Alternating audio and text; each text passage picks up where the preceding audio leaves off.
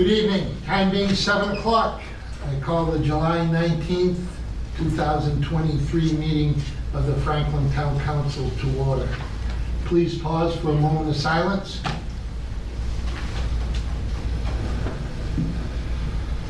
Please stand for the Pledge of Allegiance.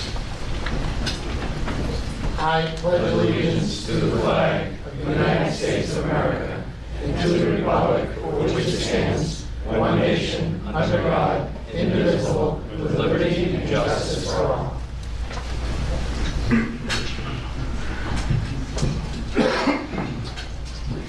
Announcements from the chair. All citizens are now welcome to attend public board and committee meetings in person. Meetings are live streamed by Franklin TV and shown on Comcast Channel 11 and Verizon Channel 29. In an effort to maximize citizen engagement opportunities, citizens will be able to continue to participate remotely via phone, or you may click the Zoom link that is on the posted agenda on the town's website. The phone number is 929-205-6099, and the Zoom ID is 885-6603-9044. Then you need to hit the pound sign. So once again, the Zoom ID 885-6603-9044 pound. If residents are just interested in watching the meeting, it will also be live streamed by Franklin TV. Citizens' comments. Citizens are welcome to express their views for up to 3 minutes on a matter that is not on the agenda. The council will not engage in a dialogue or comment on a matter raised during citizens' comments. The town council will give remarks appropriate consideration and may ask the town administrator to review the matter. Is there anyone in council chambers that would like to speak on an item not on tonight's agenda? I'd be surprised. It's that time of year again. It is that time of year. Nancy Dinello, town clerk. And we have 2 elections. I'm here to speak on my favorite subject, elections. So October 24th, we have the Tri-County election, and the hours are going to be from 12 to 8. I don't have any of the specifics yet, and as soon as I do, I will be back. The town election, November 7th, from 6 a.m. until 8 p.m. And again, I'll be here as we get closer to the date. But August 1st, everybody can come and pull their nomination papers, 8 a.m. And if you would like, give me a call and we'll set an appointment. I'll have the papers ready for you and go over everything so you're not there long. So August 1st, pull nomination papers. I need those back by September 6th. And I have all of these dates on the website and again posted on my window as well, okay? And so September 6th by 5 o'clock, the signed nomination papers must be back and we'll certify them. September 22nd by 1 o'clock is the last day to withdraw your candidacy. And then October 28th, which is a Saturday, is the last day to register to vote. I will be here from 8 a.m. until 8 p.m. If anybody wants to come in to register to vote, please feel free. And that's it. And again, I will be back to discuss who's pulled papers, who's withdrawn, as we get closer to the election. Thank you. Thank you, Nancy, and we look forward to your return engagements.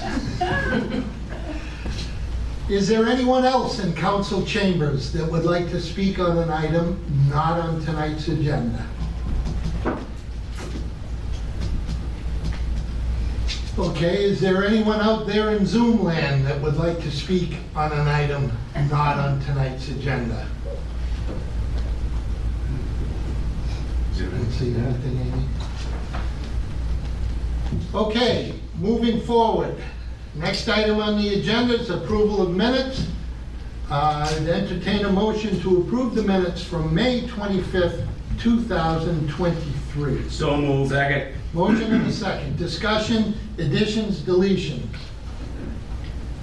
Seeing none, the vote will come on the motion. All those in favor signify by saying aye. Aye. Opposed? Motion carries.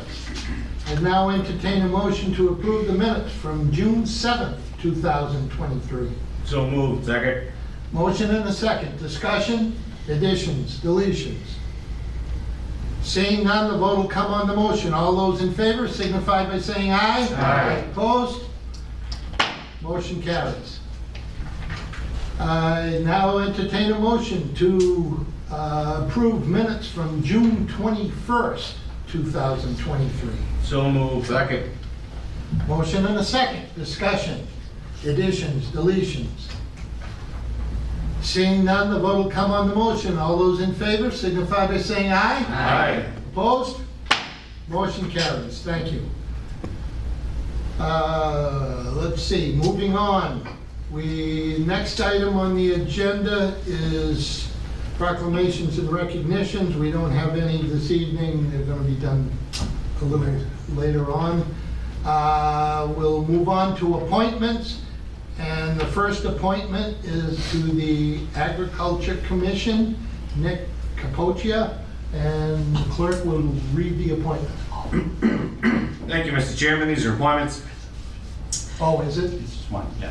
It's one sheet. It's actually all. Okay, all right. So then let's read all. Yeah, I'll read all the appointments. Right.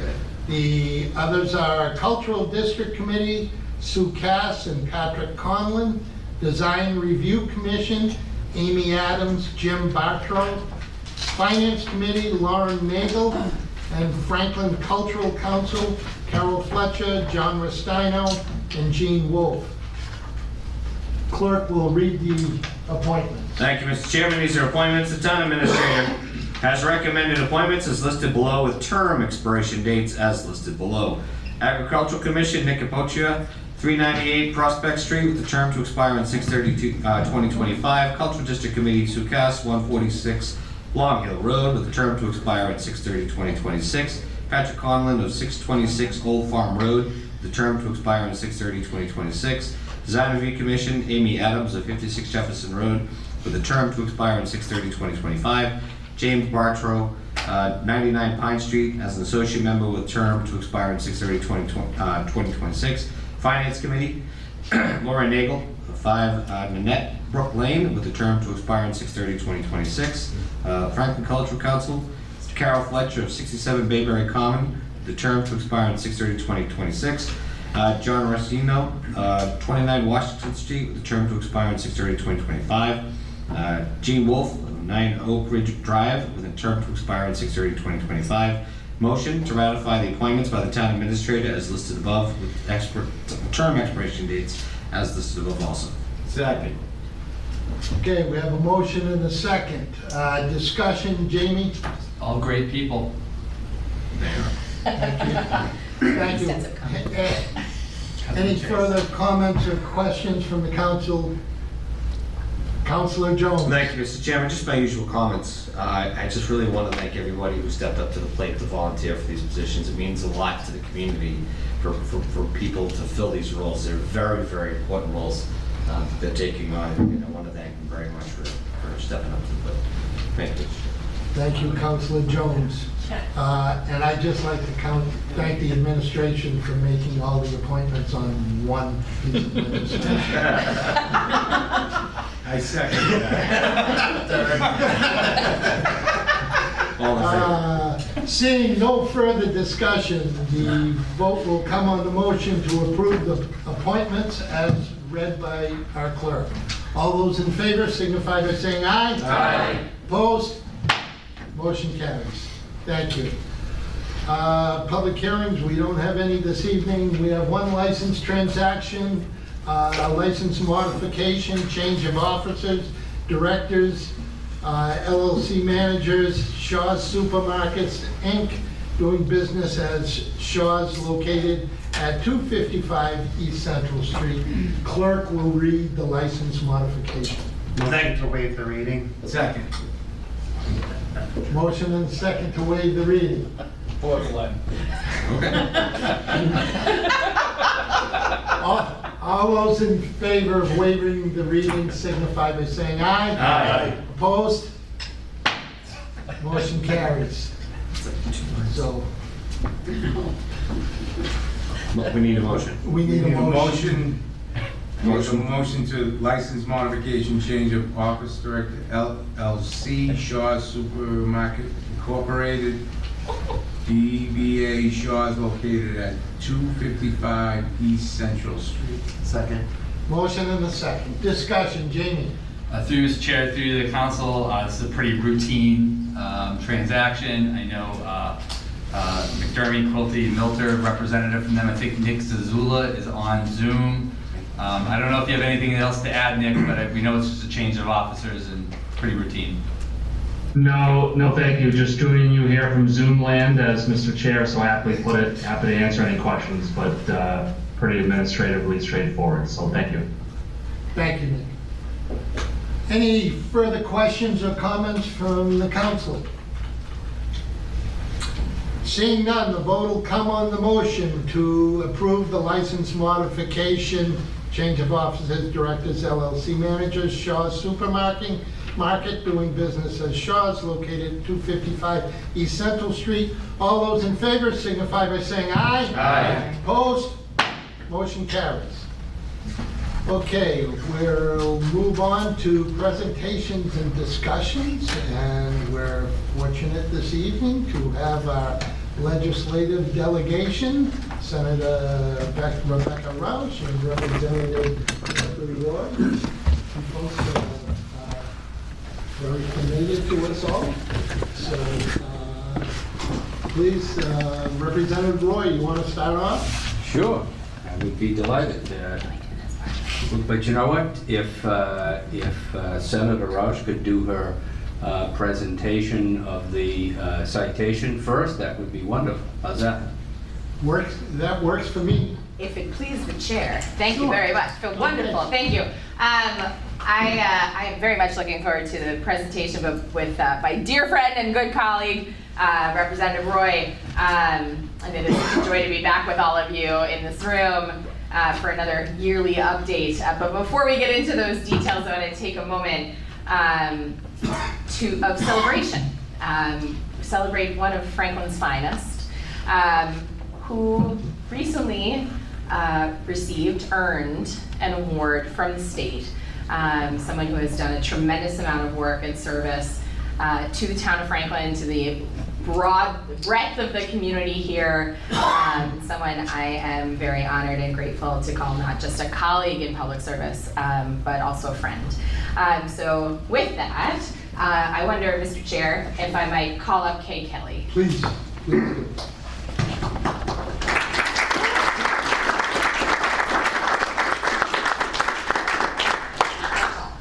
Okay, hi.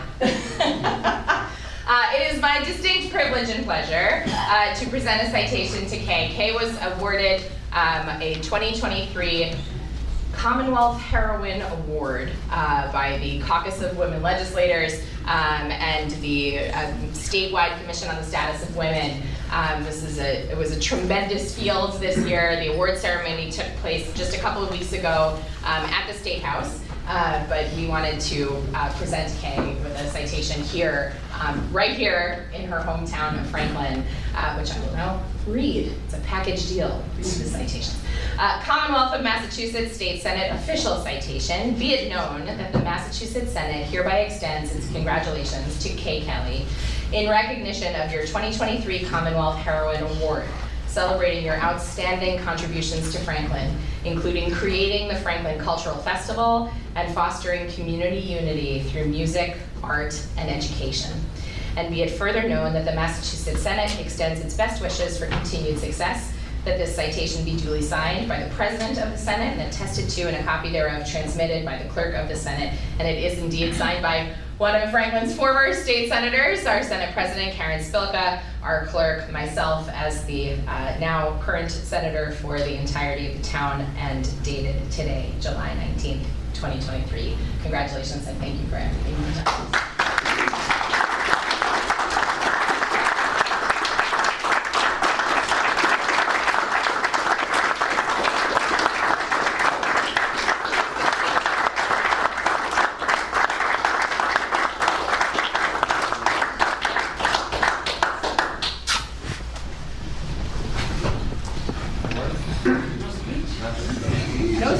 407. You're supposed to sing to us. Ooh, from the heart. You gotta pay for that. I got a concert coming up soon. All right. Thank you. I really, this has been an experience of a lifetime. My dad was a huge, my dad was a town councilor, president of the town council, on every committee. I grew up surrounded by parents that did service to the community. We were always had Rotary Exchange students living in my home. We were always dragged to events. My dad's no longer around, but I grew up that way, and I'm so pleased. Really, Jeff nudged me, pushed me into the Cultural Council, and truly it really has been, at the end of my days, it'll be some of my very best experiences, particularly surviving through a global pandemic and being able to serve the community through arts and culture during that time, because I really, it was necessary, and it was such a privilege to be in that position where I could find safe programming, and Becca and Jeff both came to those things, as well as many of the town councilors. We were able to serve the community and kind of pass a year or two under really difficult circumstances and bring joy to our senior citizens, to the children, to so many community members. So it really was truly my privilege. So thank you for putting me in this position, and certainly thank you for the recognition. Second.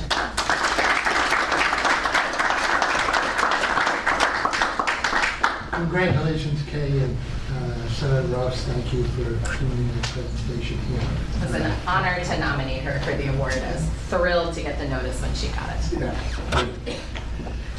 Well, I don't want you to think that the House of Representatives ignored Kay Kelly. We did give her a citation on the day of the event up at the State House, and we had two rock stars from Franklin who were Commonwealth heroines. Dr. Ann Bergen was also recognized, and Kay Kelly, so I can't think of finer people to represent this community for that particular award. So congratulations to the two of them. You know, here we're tonight to talk about what's been happening up on Beacon Hill and how what we've been doing up on Beacon Hill impacts the community of Franklin. It's such a privilege and honor to represent the community of Franklin with Senator Rausch up at the State House, and I can tell you we are on speed dial with one another. We meet frequently and talk about what we can do for this community, because we're aware of the stressors that you're undergoing with education funding, particularly special education, stormwater contamination, affordable housing, and rising substance use and mental health issues. And first of all, begin by congratulating you as being able to handle many of those issues professionally, and with great service to the community. Did want to provide you with some updates. We are operating currently on an interim budget. That's not something out of the ordinary, but we have a conference committee that is in the process of finalizing that FY24 budget, and I'm hoping that that's going to happen very soon. But some of the things that you can expect that clearly we anticipate will come out of that budget. The unrestricted government aid contains a 3.2% increase over FY23 funding. That's going to represent just under $3 million for the community of Franklin in unrestricted aid. Both the House and Senate bill would fund Chapter 70 school aid at $6.5 billion, in line with the Student Opportunity Act. And what that means for Franklin, you are still a community that's in a hold harmless state, because you get so much excess aid.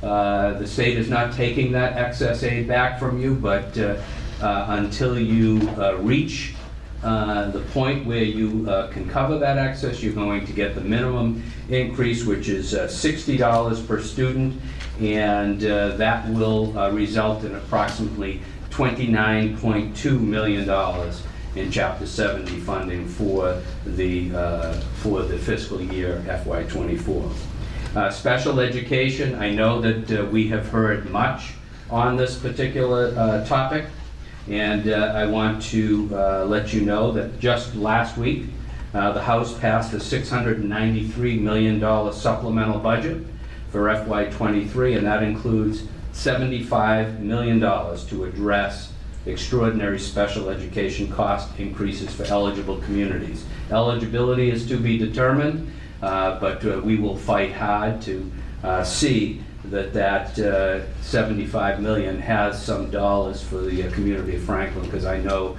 that increase in special aid has hit every community in Franklin, and every community should benefit from that $75 million. Both the House and Senate bills would fully fund the state's obligation for charter school mitigation payments as outlined in the Student Opportunity Act. And the fair share revenue, which was voted in by the voters last November, and it took effect in January 1 of this year, is going to include $100 million for a clean energy and energy efficiency projects at schools. I've long wanted the solar panels up on Franklin High. This is a great program for, in which you can dip into to fund that. And there's also $161 million to codify the Universal School Meals Program. We've heard a lot from folks about offering free lunches at public schools for all students, and the state is kicking in where the federal government ended that program. Lottery proceeds, we're going to authorize internet-based lottery games with proceeds going towards early education and childcare. In the last session, the legislature passed the Genocide Education Act, and I can assure you that both myself and Senator Rausch were very active in promoting that legislation and getting it to pass. It was tremendous when the governor finally signed it in December of 2021. And we also included money to fund that project, $1.5 million in the budget towards funding the genocide education programs that we mandated. Franklin applied for and received a grant of approximately $35,000 from that fund, and I'm certain that it's going to occur each year. In terms of local funding for programs in the community, once again, our budget is going to provide $50,000 for the SAFE Coalition, and that's a total of $300,000 that the state has put into this program over the last 6 years, and that's something that Senator Rausch and I have fought for very hard.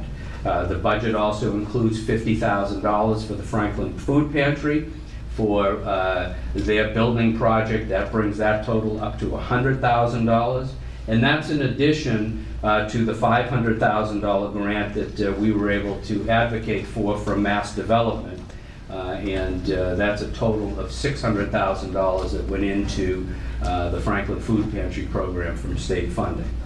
$25,000 for the Franklin Downtown Partnership. That's a total of $150,000 over the last 6 years. And $150,000 is in the budget for the Franklin Performing Arts Company. That's a program that was doing things during the COVID that no other theater in New England was doing. They were doing live performances out in that parking lot, and we thought that the state should thank them and help them for what they did for this community, and there's that money in the budget that we fought for to make sure it happened. The FY24 Chapter 90 bond bill is also one that's in a conference committee and had $200 million for local road and bridge maintenance, as well as $150 million in additional transportation-related grant programs. What that means for Franklin is approximately $933,000 in Chapter 90 funding for FY24. Other local updates I want to call to your attention, and I know I've been talking to Councilor Frangillo and Town Administrator Helen about expanding the rail trail from Grove Street down to Union Street, trying to get that spur that is owned by CSX. We've been unsuccessful in getting it. I reached out to Congressman Auchincloss. He's on the Transportation Committee for the federal government, told him of this particular problem. He has arranged a meeting with the CSX president and CEO next Wednesday. I'm flying down to DC to join Congressman Auchincloss, and will advocate to get that spur so that the community can complete this project and bring the rail trail to downtown. And you'll may recall that your legislative delegation was able to secure $700,000 for that project, and I was talking to Jamie tonight, and I understand that the feasibility study is underway, and we should be getting some word on that within the next 12 to 18 months. We also funded an MBTA quiet zone study for the community, and I got that last session, and I understand that you are awaiting the results of that particular study. We were able to secure an additional $250,000 for the Franklin Ridge Affordable Housing Project, and we are going to continue to work with our state and federal partners to get that shovel-ready project over the hurdle. I don't think I need to tell you the importance of housing for this. So a couple of things on the committee work that I have been involved in. I was reappointed as chair of the Telecommunications, Utilities, and Energy Committee in February, and we're going to continue the work that we have done over the past 2 years. If you want to see a brief TV show on this topic, I did a panel discussion on NBC 10's Climate 2023 program. It's a half-hour special. It's running on NBC 10 right now, and it should be available online in the next couple of weeks. But it goes into some of the issues of where we're going with climate and energy-related legislation, what it's going to take to electrify every home and vehicle in the Commonwealth, and some of the challenges we're facing. Last session, we passed two major landmark climate bills into law, and I'm happy to report that from those pieces of legislation, the first commercial-scale offshore wind project will produce power for 400,000 homes by the end of this year. And we were supposed to go out on a boat tour on Friday of this week to go and see the first installation and the progress that's going, but the weather reports are not great for this Friday, so that trip has been postponed until September. But that is an amazing accomplishment, that Massachusetts is going to lead the nation in offshore wind, and we're going to build from there. We also codified the science-aligned decarbonization targets, protected environmental justice communities, accelerated clean energy generation, attracted economic investment in the Commonwealth, electrified our transportation and buildings, and invested in workforce development and technological innovation. There's a lot more to be done, and I can tell you, having Senator Rausch as the chair of the Environment Committee and myself doing the energy, we're going to do more to prepare more climate and energy and environmental legislation this session, because we are at a critical point in our history and in our time, and we have little time to save the planet. But some of the other good news that's happening in this space, in addition to the offshore wind coming by the end of the year, hydropower is going to be coming from Quebec. You may have heard about the voters in the state of Maine putting a block on hydropower coming through the state of Maine into the Commonwealth of Massachusetts. That went through the courts of the state of Maine. The Supreme Court of Maine found that the vote of the citizens of Maine was unconstitutional, sent it back to the court. A jury trial was convened, and in April of 2023, the jury said that project should advance and hydropower should go to Massachusetts. That's 1,000 megawatts of energy that's going to be coming to the Commonwealth of Massachusetts as a result of those efforts. Now that's legislation we passed back in 2016 coming to fruition today.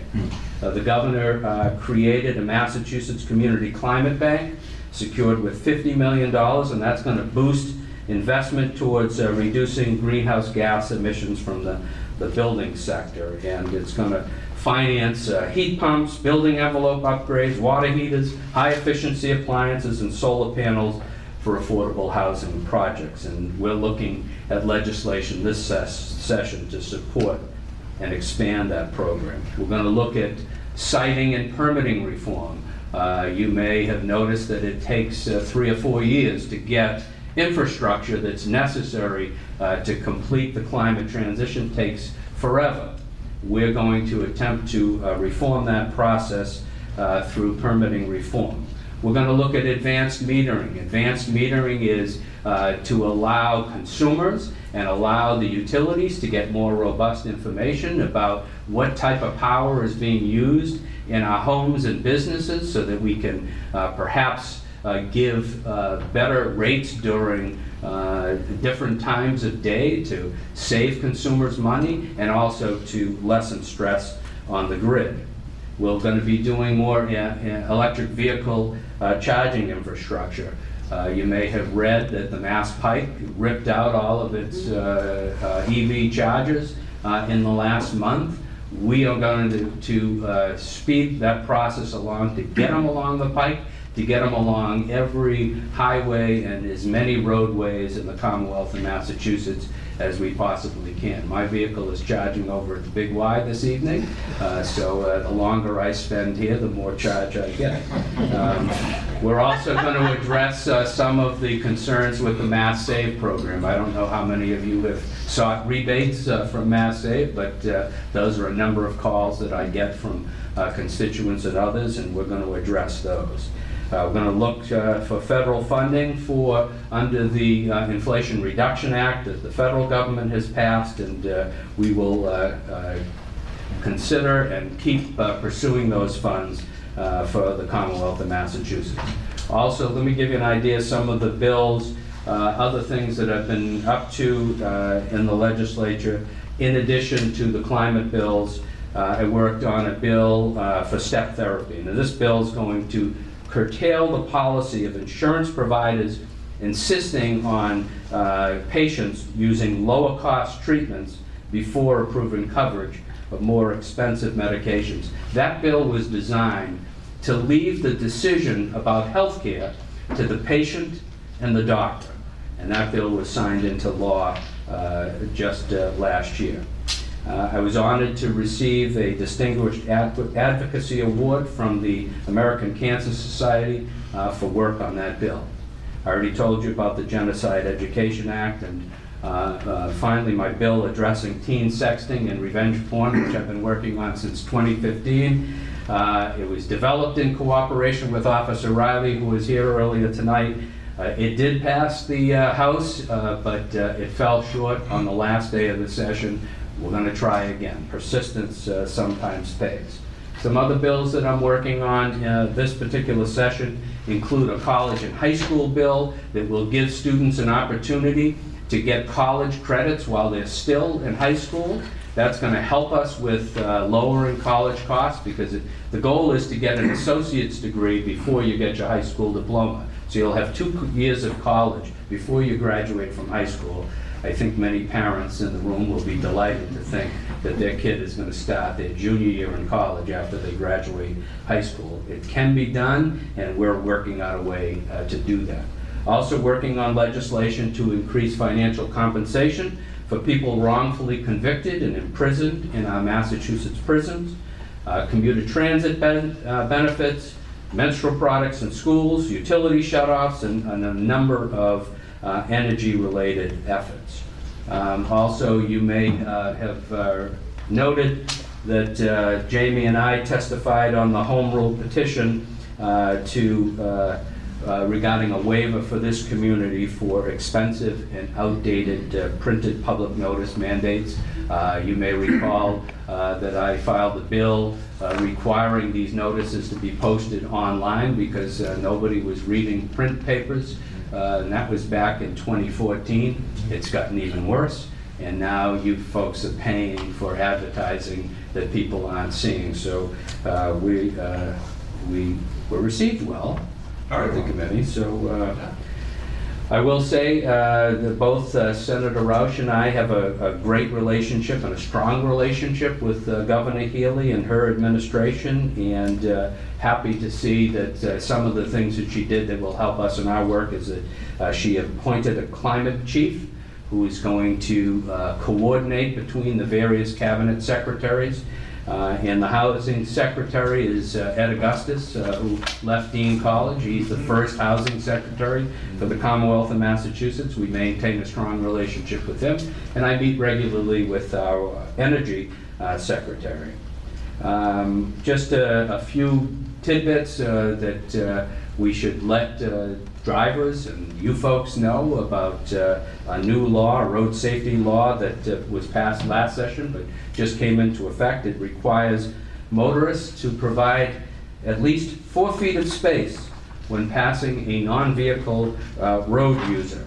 That means bicyclists, like many of you in this room. If you're driving a bike, the car can't come closer than 4 feet away from you to intimidate you or throw you off the road. And we also requiring cyclists to use red lights while riding at night, and we're making it easier for communities to change speed limits.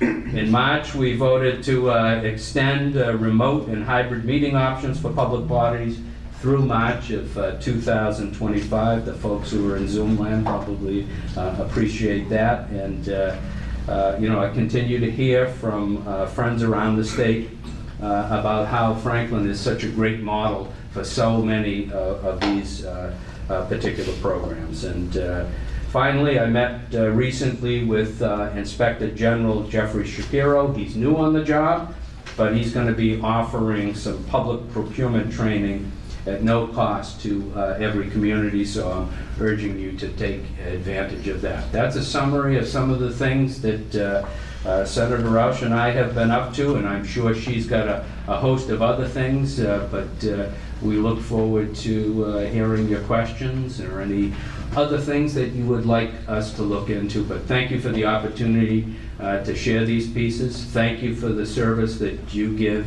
day in and day out to this community, and thank you for giving us the opportunity to share this news with the community. Thank you.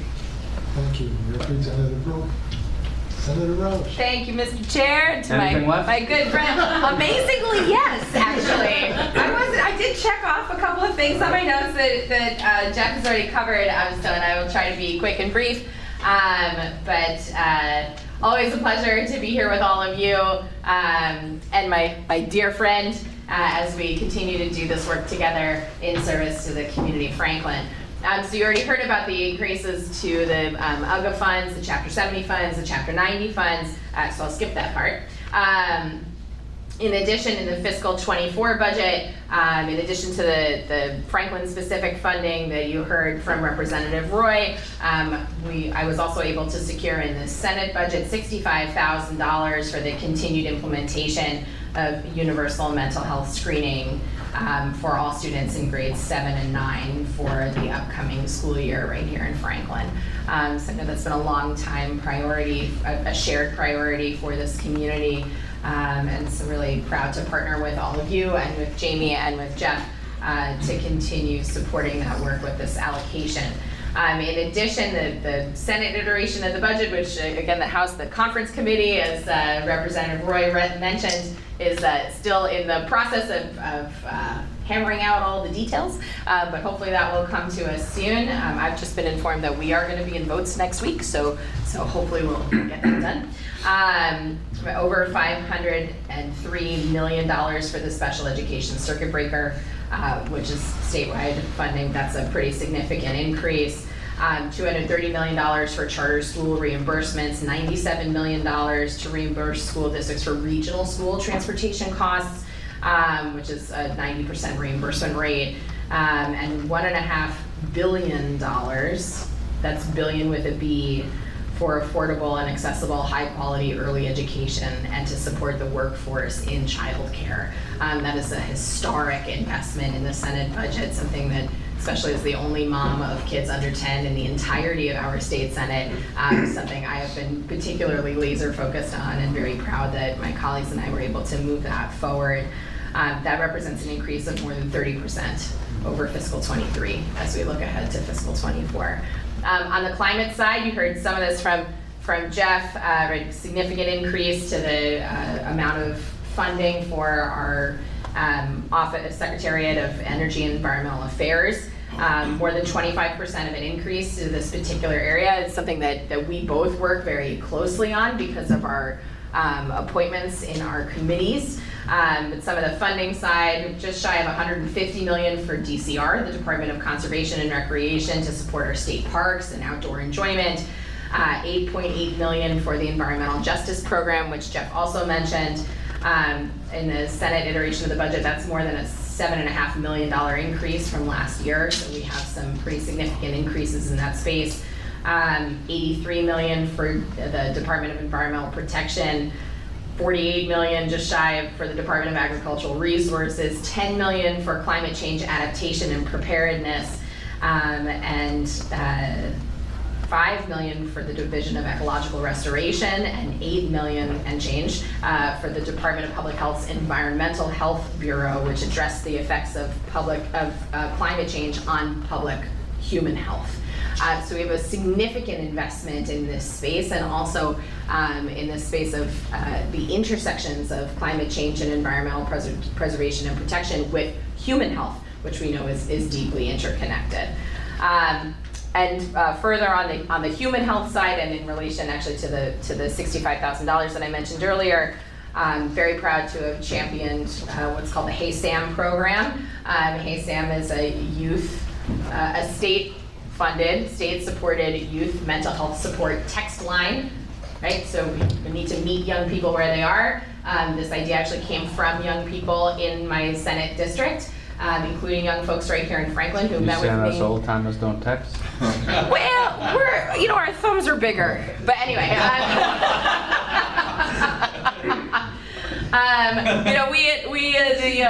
In the older age brackets can often have an easier time finding a private space to actually have a phone conversation. If you're a young person, you probably don't have that, right? You're either at school with people, or at home with people, or other places with people. And so if you want to have a private conversation, texting is kind of the only space that you might have to do that.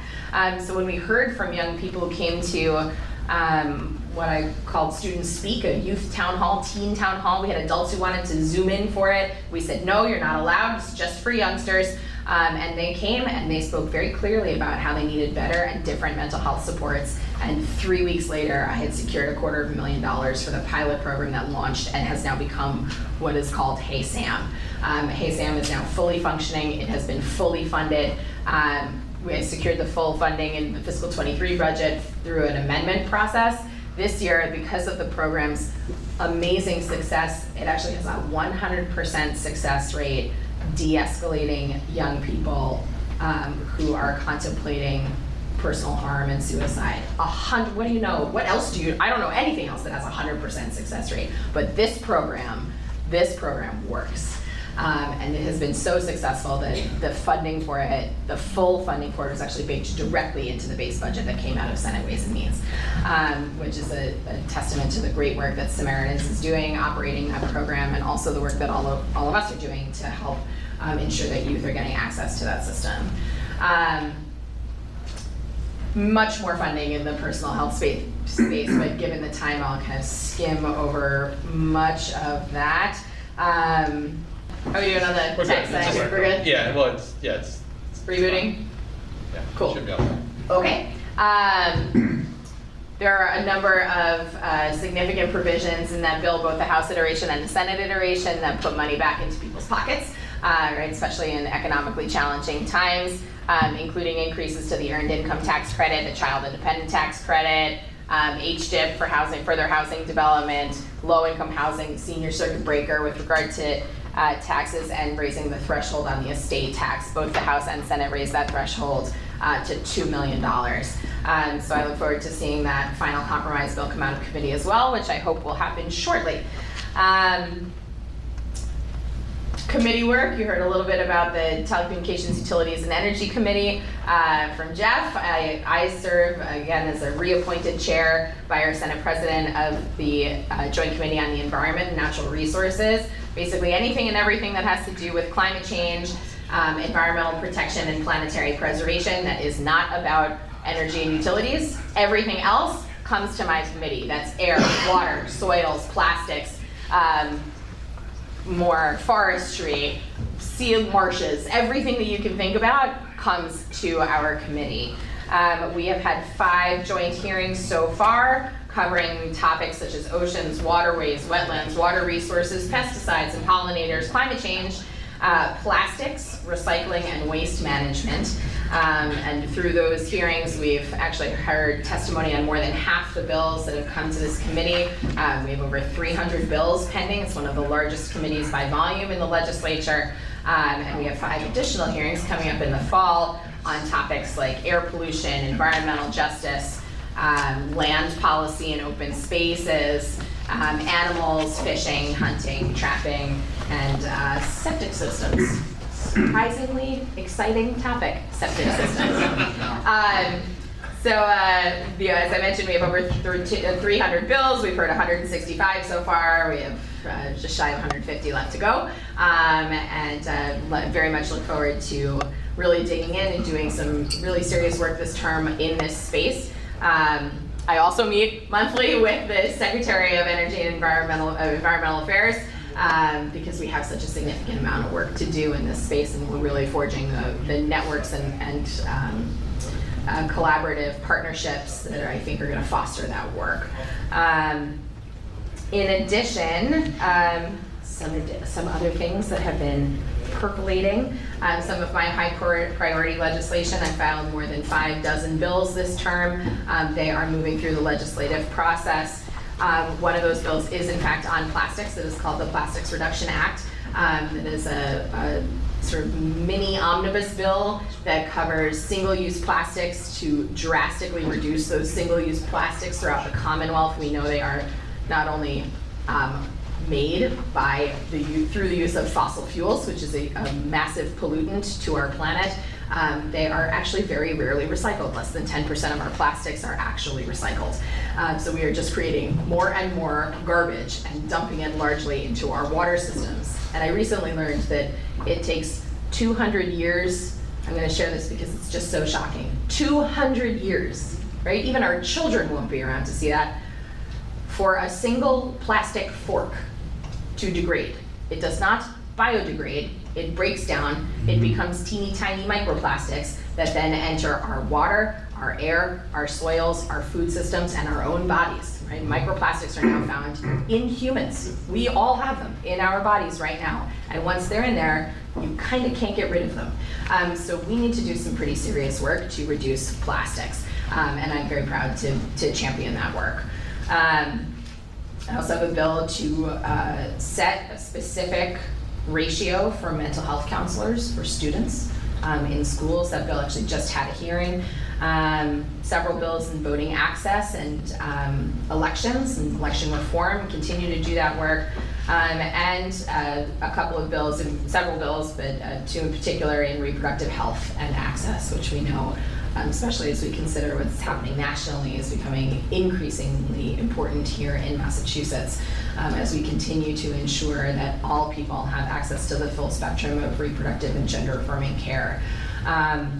One of those bills would help medical students in residency in programs that are in states that are now anti-abortion states, where they cannot get training on providing reproductive care. One of the bills that I filed would create a limited licensure process so that those medical residents could come to Massachusetts just to get that care training, because they literally can't get it in their states of medical residency right now. And then another bill, which is a much larger bill, is called the Abortion Access Act. Some of you might have heard about the lawsuit for a pretty significant misdiagnosis and misread of an ultrasound that was performed at an anti-choice center not too far from here in Worcester that put a pregnant person's life in very serious danger. My bill would address that and then some. So I look forward to continuing to do that work as we build upon the successes of our prior terms, including the reproductive and gender affirming care protections bill that we enacted into law swiftly after the Dobbs decision came down. I was really proud to be on the team that did that work, and actually legislative text that I personally wrote served as a compromise base between the Senate and the House, and is now law here in Massachusetts. So that's some of the committee work, some of the priority legislation, other things that are going on. I continue to run my Small Business Advisory Council, which has been absolutely terrific. We've had great success. We right now have 3 Franklin businesses, La Cantina, 67 Degrees Brewing, and Escape Into Fiction, one of our newest businesses in town, all on the council. And we've had legislative success last session, and the council also inspired a fiscal 24 budget amendment, which we called Green the Garbage, which was adopted unanimously in the Senate, create a $150,000 pilot program to help businesses create back-end composting. Also helps not only to meet what customers are looking for, but also to further protect our planet and get materials out of the waste streams. In addition, on the constituent service side, direct communication and support for people. Since my first term in office, we have addressed more than 2,155 questions, concerns, and advocacy matters just from Franklin residents. And that's including correspondence by email, phone call, and letters. 481 of those supports have happened this term alone, so just in the last few months, including a variety of casework issues like Franklin High School students who are coming to talk about funding for arts education, helping people get their passports in collaboration with Congressman Auchincloss and other members of our federal delegation, and questions about mass health coverage and access. We are also finally now able to start doing some in-person, in-district town halls, which I am super excited about. Wanted to do this since my first term, and then COVID hit and all those plans got derailed. So we are going to be launching those in the fall. We'll be doing one right here in Franklin on October 16th. I look forward to seeing all of you there, I hope, over at the Senior Center, and we'll be providing more information on that shortly. And what about food? Oh, candy. Food? We're going to have some candy, yeah, because you can't have a town hall without candy, in my opinion. And pizza. Oh, are you springing for pizza for everybody? Oh, terrific. Great. Do what I can. You know, I continue to feel so honored to represent this amazing town in this amazing Senate district, and continue doing this work both on the policy side, funding side, and the direct support side. You can catch me on various media pretty regularly. You can catch us on social media. I have a monthly newsletter that goes out, monthly office hours that alternate between in-person and virtual. You can sign up on the website. And really grateful for the opportunity to be with you and with Jeff, and to answer any questions that you might have. Thank you for this time. Thank you, Senator Rausch. Questions or comments? Councilor Cormier-Ledger. Thank you, Mr. Chairman. Welcome to both of you, and thank you for that great presentation. You're both doing so much incredible work for Franklin, and it's truly appreciated.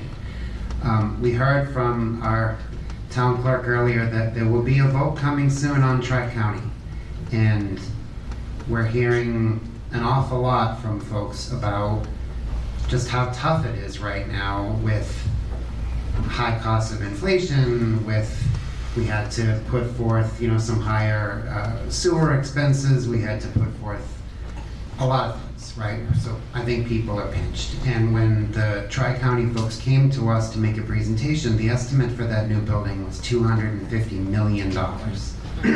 And that will get spread out amongst 10 communities, but they also spoke about how woefully unsupported and underfunded they felt they were from a state level for all of the regional vocational technical schools. So I wonder if you can just speak to both our Tri-County students and parents and the voters and kind of share, you know, maybe your thoughts on what, if that was to pass, maybe what could, you know, happen from a state level to make that maybe a little less of a burden to towns like Franklin.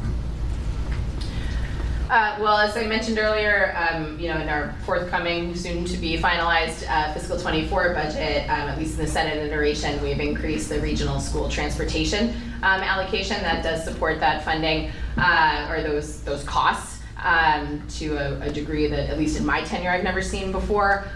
So, you know, that is coming up. I will say that just in general, there's there's a finite pot of money, as you all know, and I'm certainly open to conversations about new revenue streams that would be able to reinvest funding into various government, state, and local programming, including education.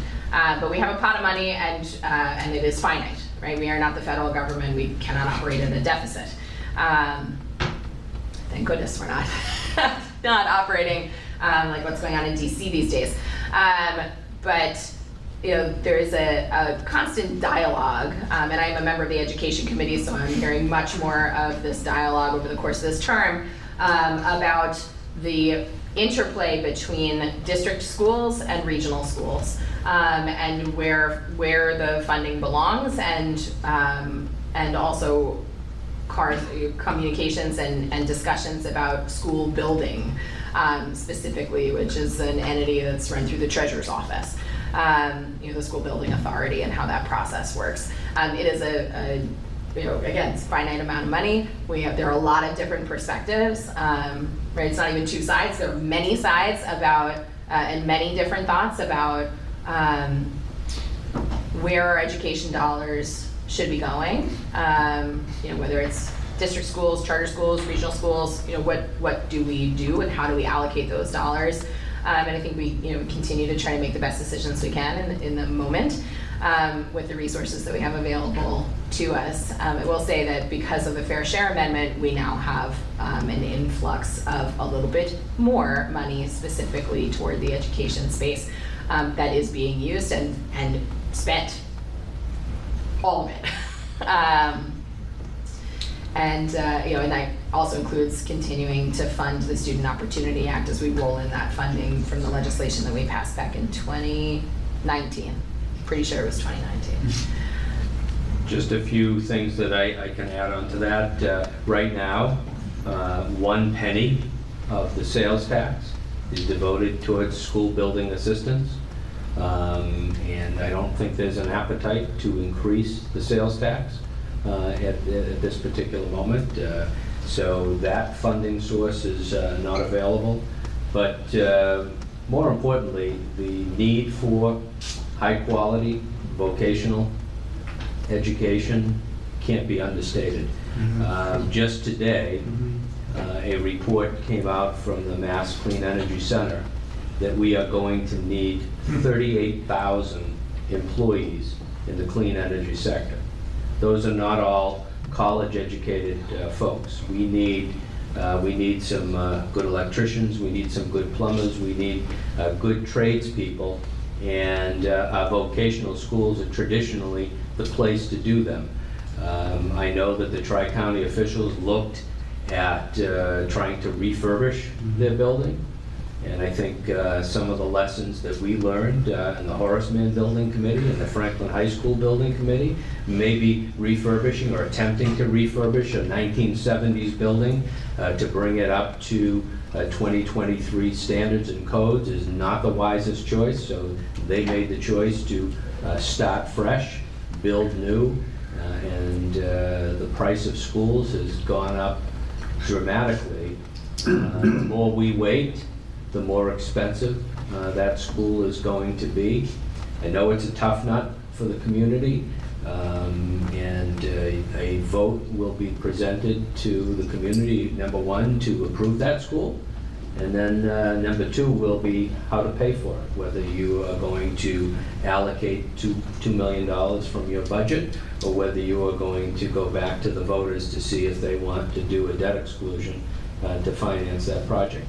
Not the easiest of decisions, but that is this prospect when there is demand for vocational students.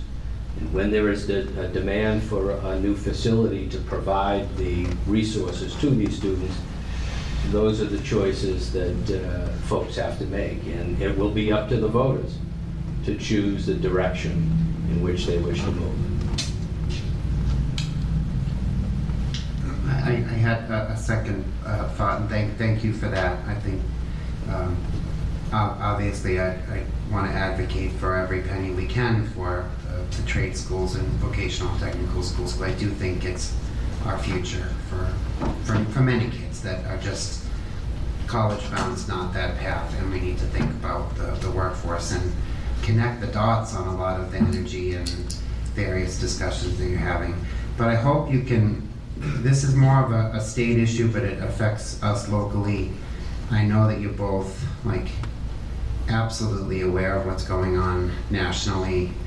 And the fact that the news came up today about 19 state attorney generals asking President Biden for permission to get medical records on trans people is just, that's alarming. It's disgusting. And that does trickle down to affect people in Franklin. People are scared. And they're really looking to elected officials. And I think particularly the two of you being our voice and our advocates on Beacon Hill as to make sure that the protections stay in place.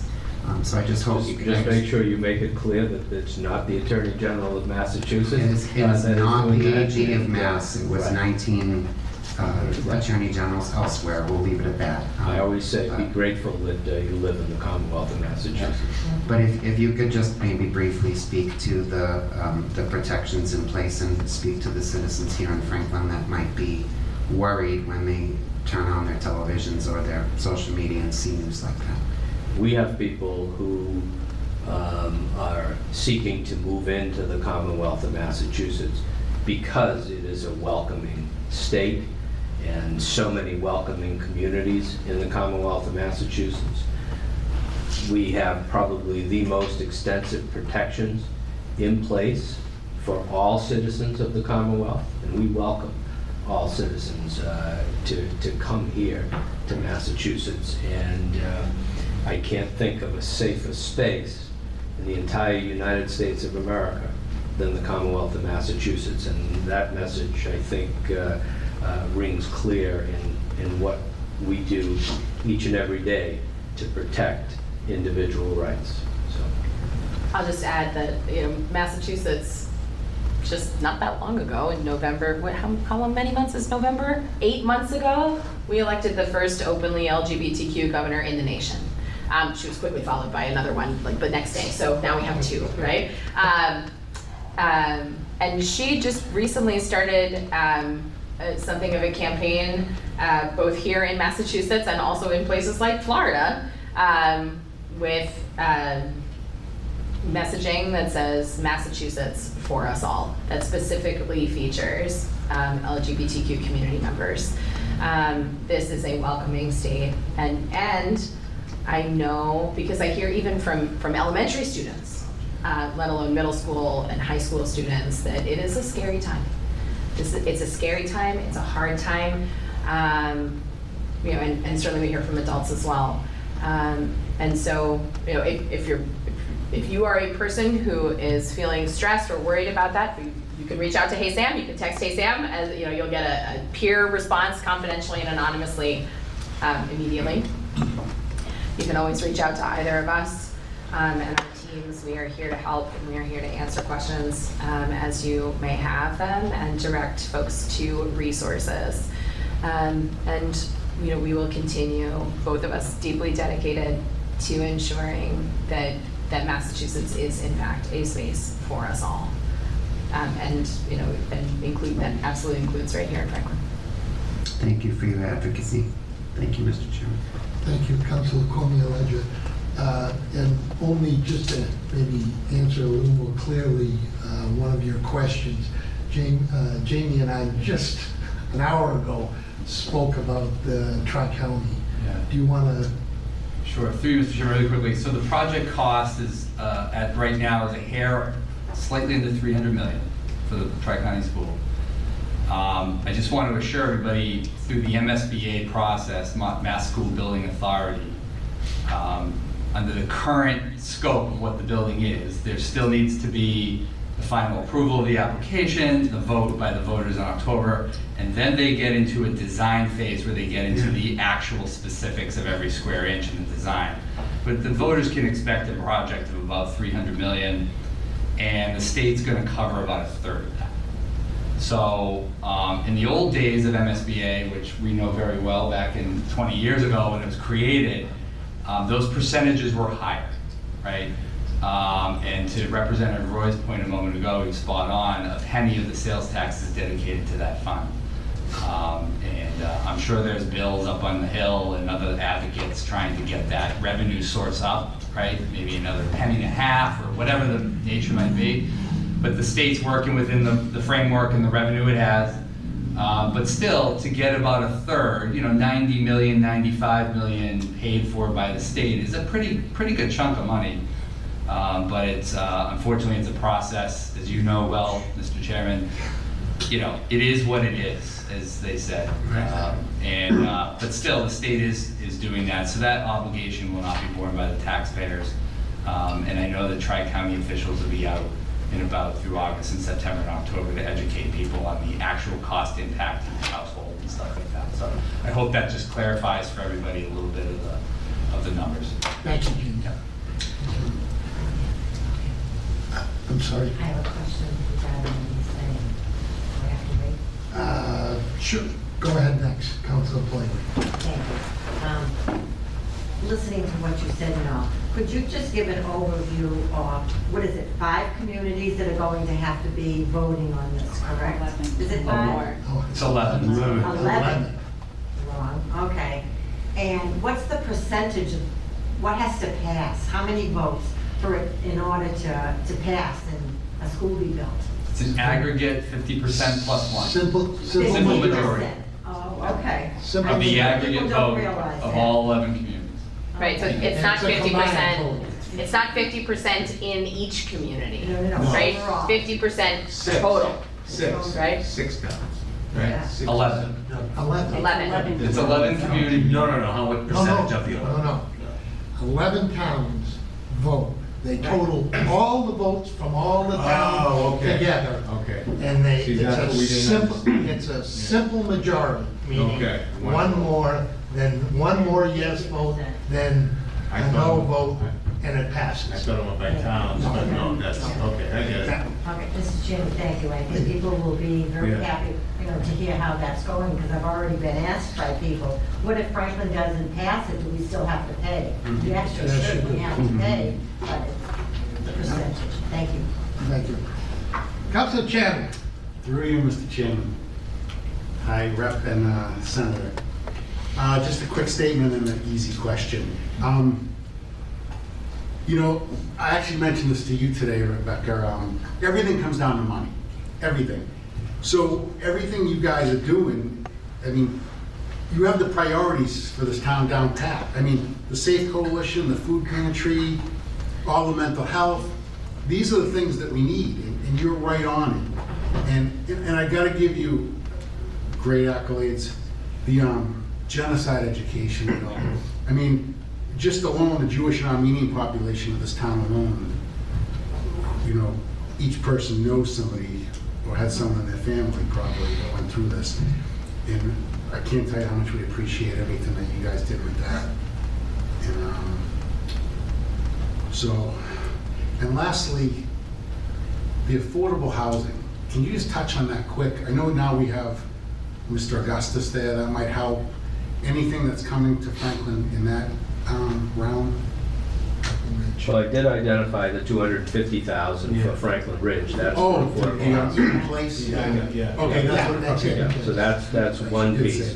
But priority of getting affordable housing is and getting people places to live is a huge priority for the legislature, a huge priority for the governor, and the fact that we established a housing secretary for the first time in the history of the Commonwealth ought to send a signal to people that we are taking this seriously.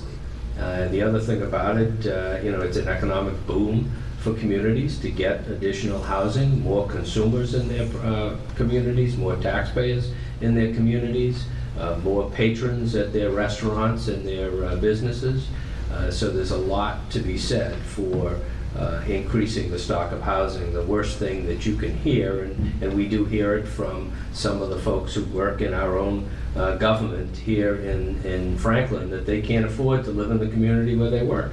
And we need to do better on that, and that is certainly a priority. And I do want to thank you for your comments on the Genocide Education Act. I can tell you, serving in the legislature, that was probably one of the highlights for me, was being there when the governor signed that bill, to see it finally come to fruition. The idea for that bill came to me from a constituent in Medway, a little old lady who sat me down to teach me about the Ukrainian Holodomor, and something I had never heard of, and it morphed into a bill on genocide completely.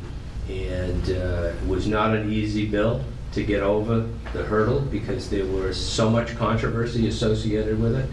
But it was a very proud moment when that bill came to fruition and was signed.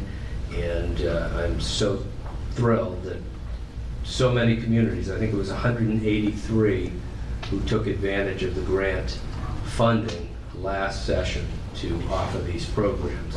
And there's nothing more that teaches you more about humanity than genocide education, because we know morally that it's wrong to take the life of another human being, but it happens repeatedly, and history repeats itself. And the only way we're going to change that is to develop a set of educated people in a generation that can change that. And this is one small step in that effort. I'll just add, I remember that bill signing. That was it was a really powerful one, actually. Completely agree. In addition, as we implement that education and you know, strive to achieve better understanding and better compassion among the people in the Commonwealth. We also, in the Senate budget, funded the nonprofit security grant program at $4 million this year, because we know we still have risk. We still have risk. And that too is scary. But the state is, you know, putting money behind ensuring that people are safe and that people stay safe. You know, and that's been something I've championed, and also, you know, along with the genocide education, we also need to be teaching people how to do this, how to engage in civics, and what civics looks like. I was proud to champion a pretty stark increase to the Civics Education Trust Fund as well in this fiscal year, the forthcoming, well, technically the current fiscal year. Just coming back to housing. I'll just add, in addition to Representative Roy's comments, one of the things I hear about pretty heftily, in addition to, I can't live in the community where I work, or my kids can't live in the community where they grew up because they can't buy in, is this concept of the missing middle. I'm seeing some heads nod, so I think probably a lot of us have heard about this. Right? How do we effectively direct funding and supports and incentives to build starter homes? Right? Homes for middle-income people who are trying, you know, making a decent living, want to send their kids to school and be able to, you know, keep the roof over their head and you know, put a little bit into that nest egg, into that biggest single investment that most people make, and you know, ensure you also have food on the table and healthcare and other stuff like that. So you know, so finding that right finding the right set of policy choices and funding implements for that missing middle is an ongoing conversation, and something that, you know, to all of you, if you hear any good ideas, by all means, let us know, because those conversations are definitely ongoing at the state level right now. And actually, we just got a briefing from the Senate Chair of the Housing Committee last week, or maybe it was the week before, a little hazy on the timeline. But we continue to do this work and continue to engage in this process. And I think when we come back, I hope when we come back next year to do this again, then we'll have another update for you on that front. We close the next time I'm in your office, Rep. Roy. Hopefully I can hold that pen that was used to sign that bill. Absolutely. Thank you, Mr. Chandler. Thank you, Councilor Chandler. Councilor Sheridan. Yeah, thank you for everything, all the environmental stuff, and Senator Rausch. That's pretty exciting about the increased funding for mental health. As a teacher, I can see that. Also, the early child education. And Representative Roy, thank you for the real thrill. And I'm also, I'm still stunned. People actually opposed the genocide bill. Yeah. People are opposed to all sorts of things. Some people didn't believe that the genocide that occurred in their country was a genocide, and they wanted to dispute that. You know, how can you call what happened in 1919 a genocide when they didn't define it until 1940? So those are some interesting conversations. I'll leave it at that. And Senator Reschke, expand on environmental justice. I can, yeah. So this is also a joint effort between the legislature and the administration, the Healy administration, to create this Office of Environmental Justice and really do some deeply dedicated work in the environmental justice space. My committee here is, I think, receives, not all, I'm sure there are some environmental justice bills that go to TUE and various other legislative committees, but the bulk of them come to the Joint Committee on the Environment and Natural Resources. And that hearing, I don't have the date for it right in front of me, but it'll be coming up in the fall, where we hear multiple pieces of legislation specifically about environmental justice issues, including similar to the siting work that Representative Roy is doing on the TUE committee with regard to energy and utilities. We deal with siting about waste management, for example, and air pollution that results from burning waste, for example, or incineration. And there's a suite of bills that are going to come up for a hearing shortly. And so we're directing multiple millions of dollars specifically into environmental justice. We did some work in legislation that we passed last session, you know, in the plastics bill, my Plastics Reduction Act, for example, that deals with plastics and waste management. There's an additional funding stream from bag fees, for example, and fines for violating the rules that would be set forth in that bill to support environmental justice populations to be able to access cloth bags and reusable bags, right? So we have, you know, multiple different pieces of work happening with regard to environmental justice, both on the funding side and on the policy side, and also on the administrative implementation side. Thank you. And as far as plastic, I teach civics, and I had a video I used to show from CNN, but Midway Island where the battle took place, it's all full of plastic. Yeah. Full. It is absolutely terrifying. Full. We are literally smothering our planet. And the fish. In plastic. Right. And the birds eat the fish, and then the fish, then the birds die, and then the bird disappears, but the plastic is still there on the beach. Plastic remains. Right. Thank you again for everything. Thank you. Thank you, Councilor Sheridan. Councilor Fongillo, you probably have to be a little careful. Yeah, he's very careful. You can ask me all your questions. and not too many softballs. He's permitted to throw as many softballs as he wants. Sorry. For those who don't know, I get the unique pleasure of working in the State House, and I don't think we always appreciate how lucky we are to have the legislators that we do, that are well well respected within the building, that have access to people and opportunities, and that are really dedicated to advocacy on our behalf and are really responsive to our needs. I wish I had a nice strong one to give you, but I'm very... you can stop right there. That's there we go. And thanks for being responsive. Thank you, Councilman. That was it. Hey, somebody... He's a smart man. Top that. He's a smart man. Top that. Top that. Councilor Hamlin. Thank you, Mr. Chairman. Through the chair, I'm kind of still in shock. Yeah, me too.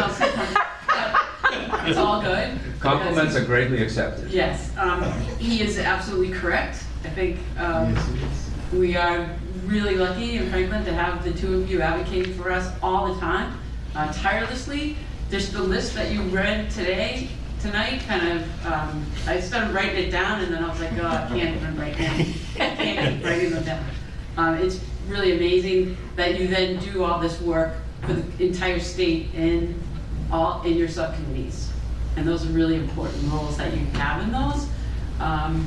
And I think a lot of the questions, you already answered all of my questions, I think, but there's the rail trail, thank you for your, both of your advocacy for all of that, for the tunnel, to keep on CSX and to go down to DC, that's amazing. Permit reform is key to helping things get built, and so thank you for that work.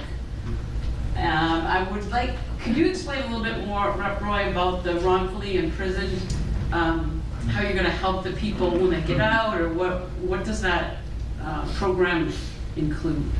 So, I want you to think for a moment of what it's like to sit in a prison for 10, 20, 30 years for a crime you never committed.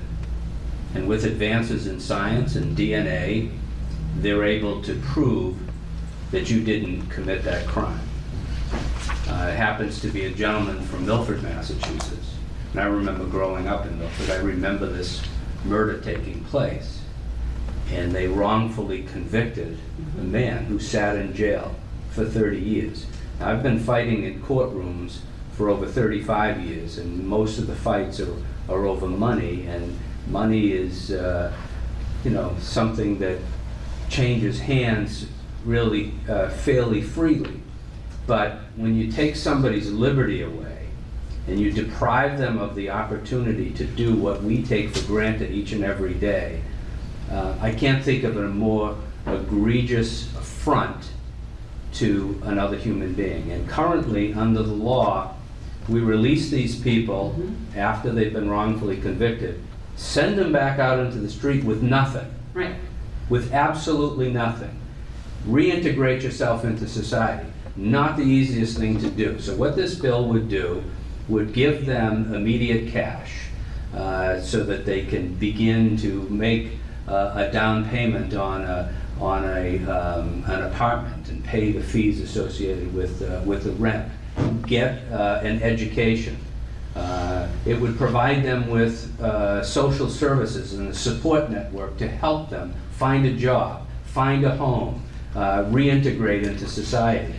And it would also lift the cap on damages that person can seek in a lawsuit. Right now, it's capped at $1 million. Now, we ask a jury to listen to the evidence in the case and what's been deprived from that human being, what has been taken from them. And we ask that jury, what amount of money will fairly and reasonably compensate that individual for what's been taken from them?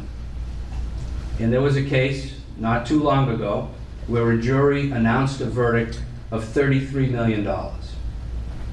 That's what they valued this person's taking of freedom for so many years.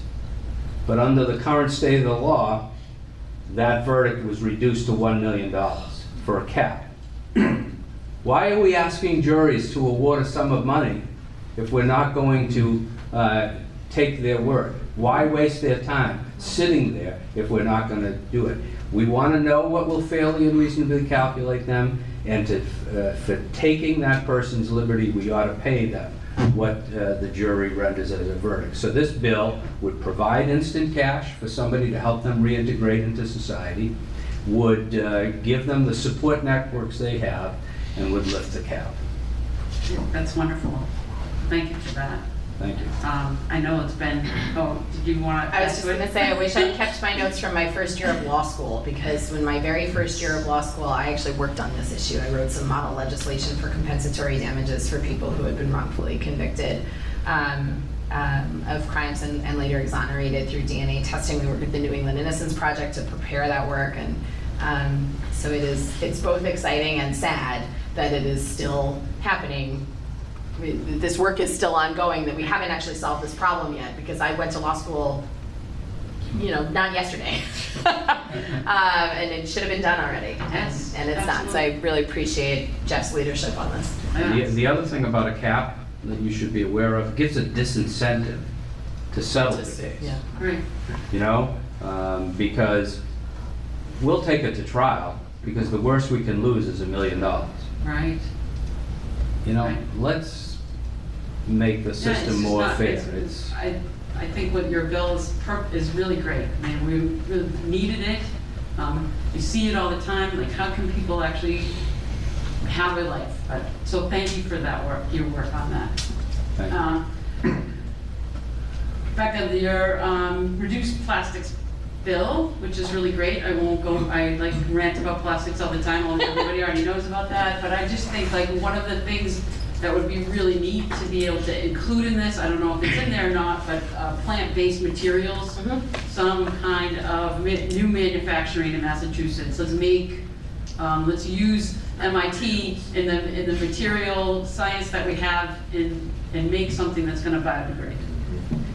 As a plastic alternative. Right. So I was actually just in Worcester yesterday at a biotech think tank, basically, biotech startup space, and one of the startups working in that, it's like makerspace for a bunch of budding biotech companies, and one of them is actually making, right now, biodegradable plastic alternatives. Yeah. And I said, tell me more about that. And they said, you have 3 minutes before you have to go to your next thing. And I said, okay, we got to talk more. So I absolutely share your interest in this particular issue. And I'm going to learn more from those folks. And if you have any other insights, Mel, you know, let's talk. Because you know, one of the things I hear from the folks at my Small Business Advisory Council, you know, they want to shift away from plastics, but if you're talking about, say, takeout containers, right? If you go to a compostable alternative and you want to have a sauce, it's just going to leak all over you, right? And so, how do you make the change when you don't have an alternative, right? A reasonable alternative product, and so, you know, it's kind of phenomenal to think that there's a room much smaller than this room, right? Maybe probably even smaller than the tech booth over here, where someone's making microorganism created material that is a plastic alternative. Right now, it's a long way to get to market, and to figure out how to make those materials commercially viable is a very big challenge. So Chris appreciates the shout out. Yeah. There is a crop out there. It's called hemp. Yeah, yeah. Right? And so it could help our farmers, it could help everybody. We already know we can make plastic, but plant-based plastics out of hemp. And so that might be something that would go faster. Faster alternative. Thank you, Councilor Jones. I have just one quick question. I don't know if you know anything about an update on the redesigning of the flag or the seal. Has there been any update on that? Probably not. I haven't heard anything in the last couple months. I do know the commission was meeting. Yeah. They continue to meet. So. Okay, thank you. As long as they're still meeting, that's fair. They're still doing the work. Thank you. Thank you, Mr. Chairman. Thank you, Councilor Hamlin. Councilor Plagree, did you have another? Just a couple of things. First of all, thank you both for being here tonight. Very, very interesting, all the things that you brought to our attention. But I'm not surprised. We do have some wonderful people in legislature that is helping our town. I would like to know on the plastic bottle issue, okay, plastic issue. Plastic bottles, can't we do something about putting a 5-cent refund or anything on that so that people won't just throw them out? I mean, I can walk from my house to Delcott's, and there are numerous plastic water bottles because everybody's using them now, and also the nips. Yeah. I mean, what can we do about that? If we put some kind of a refund, you know, to turn them in like we did with the cans. I wonder if something like that. I will tell you. I will tell you that she gets all the plastic stuff, but when it comes to the bottle bill, that comes to my committee. I know, it makes no sense. So I do all things telecommunications, utilities, and energy, and the bottle bill. So we have many bills before us, and one of the pieces is to indeed add plastic bottles, add nip bottles, and perhaps increase the rate to 10 cents to encourage people to return. I will also remind you that this question was presented to the voters probably 10 years ago, and it was overwhelming rejection of that concept. The debate on that issue is, number one, is it going to harm elderly or poorer people if they have to pay a larger deposit? And the second argument is from the folks who do the curbside recycling that don't require you to sort it. Their biggest money maker in terms of recycling what they take from your bins happens to be plastic bottles and cans. I don't know if that particular piece outweighs the need for an increase in the deposit or adding the bottles, the plastic bottles, but that's something we're grappling with at this very moment. So I'll just add to that that you know, in my Plastics Reduction Act, the bill as it stands would actually ban the sale of plastic nips in the state. This is something we're seeing many communities already do, not glass ones. So you can still get it in glass, but plastic, right? So if you want to get your, you know, you can still have the product, just in a different container. Yeah, empty your pockets. I mean, look, I found a couple of empty plastic nip bottles crushed on my kids' Little League field. I mean, it's just ridiculous, and it is completely unnecessary, and it is causing. Plastic is smothering our planet, I said it before. And so the tension that we deal with around this is, well, there are many, many points of debate and conversation, including the ones that were just mentioned by Representative Roy, but also every time we make new plastic, we're further smothering the planet. Right? So if we're not actually doing some really significant work to curtail the production of new plastic, we're not doing the work, right? Because for every bottle that comes back, for every 10 bottles that come back, even through a rebate program, only one of them is actually going to get recycled, right? Less than 10% of the plastics out there actually can be recycled. And so there's really innovative work going on now to make plastic bottles out of 100% recycled plastic, right? So there's no new generation of plastic, we're just reusing the old stuff and recycling. That's great, right? Good job. Right, because we're not adding to the plastic pollution problem. But you know, your liquid laundry detergent, that whole giant plastic jug, that can't be recycled because it's stained. Right, the Coca-Cola, the local Coca-Cola folks, have, in fact, I think all Coca-Cola bottles, Sprite, right, used to come in a green plastic bottle. It doesn't come in green anymore. It comes in clear, right? Because clear plastic is much more easily recycled. Green plastic kind of stinks. Right? So, and it's much less likely. Black plastic basically can't be recycled, right? So there, you know, there's a huge set of issues about how plastic is created, right? And whether that plastic can be recycled and done so cleanly. So it's a very complicated area, and there are various pieces in my Plastics Reduction Act that get at that. Well, I'm glad you're both working on that. One last question I had. You said $25 million for the schools and state aid. 29.2 million for Franklin. Chapter 7. Chapter 7. That's for, that's not just for Franklin. Yeah, 29.2 for Franklin. Yeah. So that's added on to their budget right now. So what I need to have it explained to me. Franklin has been getting a great deal of Chapter 78 since the 90s. Okay, and when I was on the school committee, the Chapter 78 was about 50% of the school budget. It's no longer about 50% of the school budget. It's more like 35, 40%. Yeah. So it's still a large share, and if you compare with communities around Franklin, they're not doing nearly as well.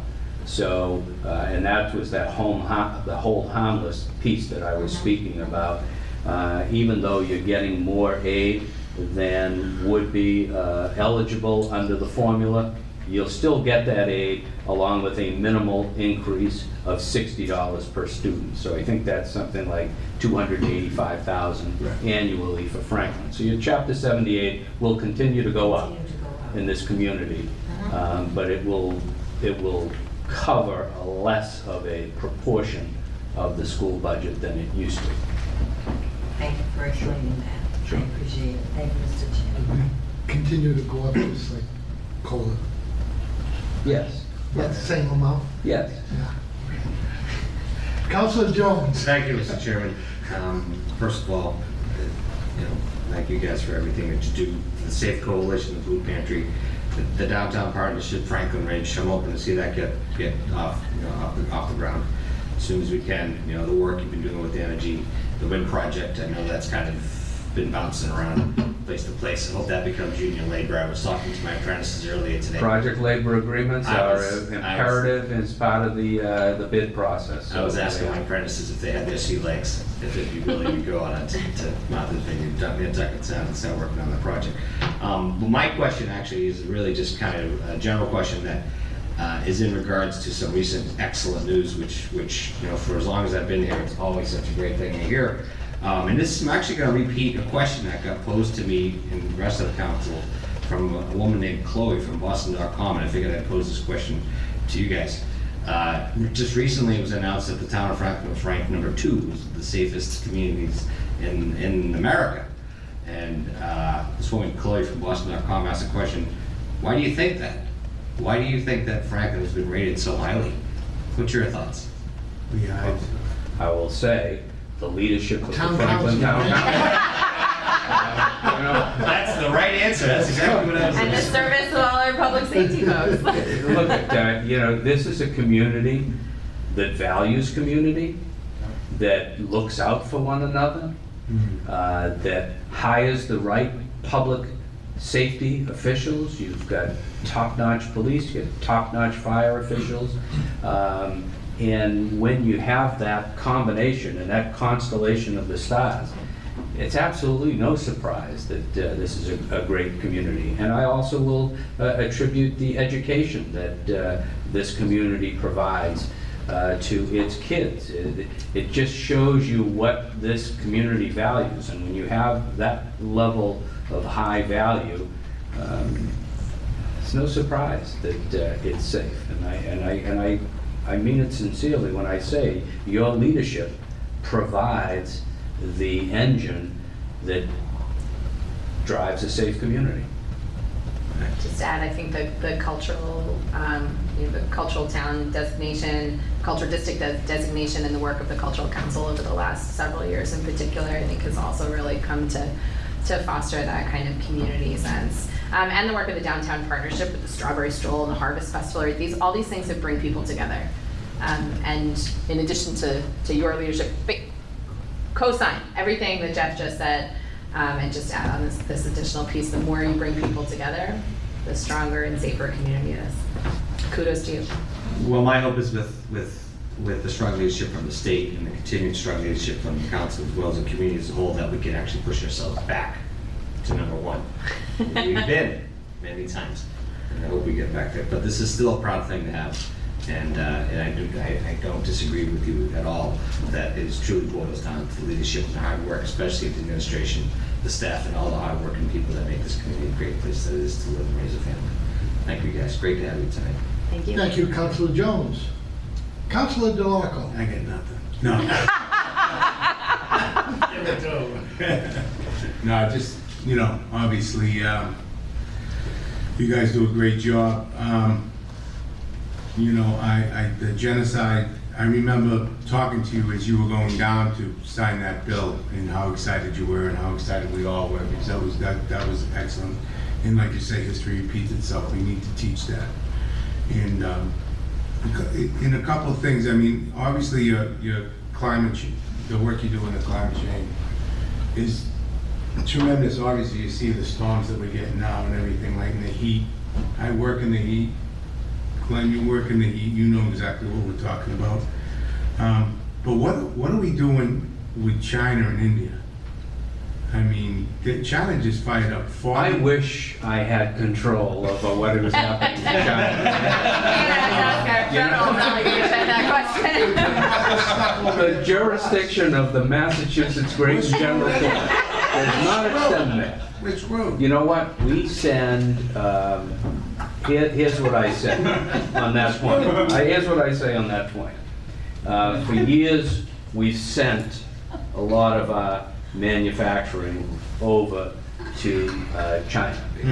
And we're beginning to see reshoring of that work and it coming. The only way you're going to get them to catch up is to hit them where it hurts and in its pocket. That's great. And we saw during COVID the reliance that we had on places like China in getting our supply, and the supply chain disruption really opened our eyes to the need to bring things back. And you can see, I was at a meeting this morning about advanced manufacturing and Massachusetts' effort to get CHIPS funding from the federal government to bring back the making of microchips here in Massachusetts. We developed the technology. Right. We built them here originally. And then we sent all that work overseas. Well, it's coming back, and we're trying to create. You know, I hate to keep going back to the offshore wind, but we're trying to create a whole new industry here in the Commonwealth of Massachusetts that will create thousands of jobs. And New Bedford is the classic example I like to point to. New Bedford 100 years ago was providing light through whale oil. 100 years hence, today, they can be providing light by being the port, the best port in the United States for the offshore wind industry. And those are the ways we're going to compete with China. And they're going to see how well we can do. And the other piece is that one thing we've learned is that through green jobs and through renewable energy, people can make money in this industry. Oh, absolutely. So the changing and the shifting mentality, seeing that there is economic sense to what we're doing in the climate space, India and China will catch on and see that you know, this is the way the world is moving. We have to get them to move in that direction, because climate change and global warming does not know borders. You know, it doesn't stop at the Atlantic coast. It doesn't stop at the borderlines between states. It moves wherever it can. But Massachusetts has always been a leader in this space, and we're going to continue to lead, and we hope that the nation and the world will follow us. I hope so. A couple other questions. I worked with a young lady this past winter. She made $41,000, and she was renting an apartment from a family member. She wasn't paying a lot of money, so she calls me because she needs fuel assistance.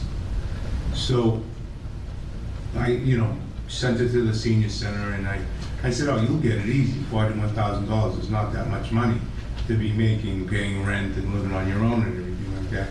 So if you could you, because I felt kind of stupid afterwards, because she got a letter back from the state saying that she made $3,000 too much. So, I mean, run your efforts, work, and try to get some of that up a little bit, so people can work on getting some fuel assistance, because that's totally not right. Well, we're going to get that person to change from a fuel-sourced system to an electric heat pump, and we'll get some electric heat pump, and that's going to cost her $1,000 million. That's we did do some work on the fuel assistance program in the last term, particularly in the peak of COVID, when people were really struggling. I don't have the current figures off the cuff, but that's something we can, Yeah, no, just it's just something I want to bring to your attention. Yeah, thank you for letting us know. I thought it was easy, because, I don't think there's any middle class anymore. I think it's just either poor or rich. Yeah. That's all you are, either poor or rich. I don't think there's any middle class. Not when we were younger. My father worked one job. We lived fine. We were good. We work two jobs now. We can just barely make it too. Yeah. And that's just the way it is. Yep. As far as the trades go, and Councilor Jones will probably definitely agree with me, we're in big trouble if we don't get it. In 10 years from now, we're in really big trouble. I mean, from a workforce perspective? Skilled labor. Skilled labor. Skilled labor. Majors. Sorry. No, he's right, skilled labors. But I get a job over in Massport for a mechanic, which pays $50.10 an hour. I get 3 people that apply. Years ago, you'd have 3,000. And so I'm just saying, that's the trend going. So hopefully, Tri-County, and I didn't go to trade school, but I wish I did. But I had to learn that on my own. I had my cousin kick my butt. Besides that, but yeah, we need to get some more money and more things in the trades. Thank good to teachers like Councilor Jones with his electrical stuff. And, but outside of that, you guys do a great job, and I can't thank you enough for everything you do for us. Thank you. So, thank you. Thank you, Councilor DeLarco. And I'll end with a few asks. You get the last word. I get the last word. It's good to be just here. A few asks to take back to the State House with you. Obviously, Chapter 70 money, we appreciate the COLA increase, the minimum increase, which I totally understand, because I was here when I was there on the school committee when we were getting more than everybody else. Yep. But now it's a little different story. Hopefully, that minimum can increase in a little higher percentage. We did go from $30 to $60 per student, so that we doubled what the government wanted. And the chapter 90 money, again, very much appreciated, but again, those dollars are needed. More dollars are needed. And to answer your question, which I know you already know the answer to, Franklin High School is built to take solar panels on the roof. Right. We just need somebody to give them to us. China's knocking. There you go. And Franklin Ridge, we appreciate the state funding that we're able to get, but we're still a long way from putting a shovel in the ground. Anything you can do to help us get there faster would be greatly appreciated. Getting the special ed circuit breaker money back online, we very much certainly appreciate that. Again, won't get into the unfunded mandates because we've all heard those forever, and I don't think those are going away anytime quickly. Broadening the Mass Save program, I think, would be really wonderful for everyone. And lastly, and this is just something that near and dear to my heart, and as we move forward, as we talk about Tri-County, once upon a time, the state MSBA had a wonderful program. It was called the Model School Program. And Franklin was benefited from that immensely.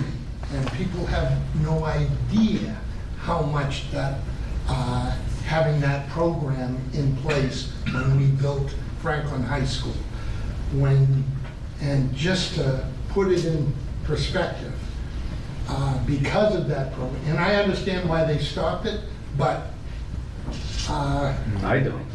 Well, maybe someday you can deny me a theory. Again, what was happening was the same architect. Everybody was picking the same model school, so the same architect was getting all the work, and the contractor that was building them, the same contractor was getting all the contracts. Mm-hmm. So every other architect in the state and every other contractor in the state said, hey, wait a minute, we're not getting any of the pie. Well, design a better building or build a better building, because clearly Franklin saved 20% minimum on the models, on being able to build Franklin High School as a model school program.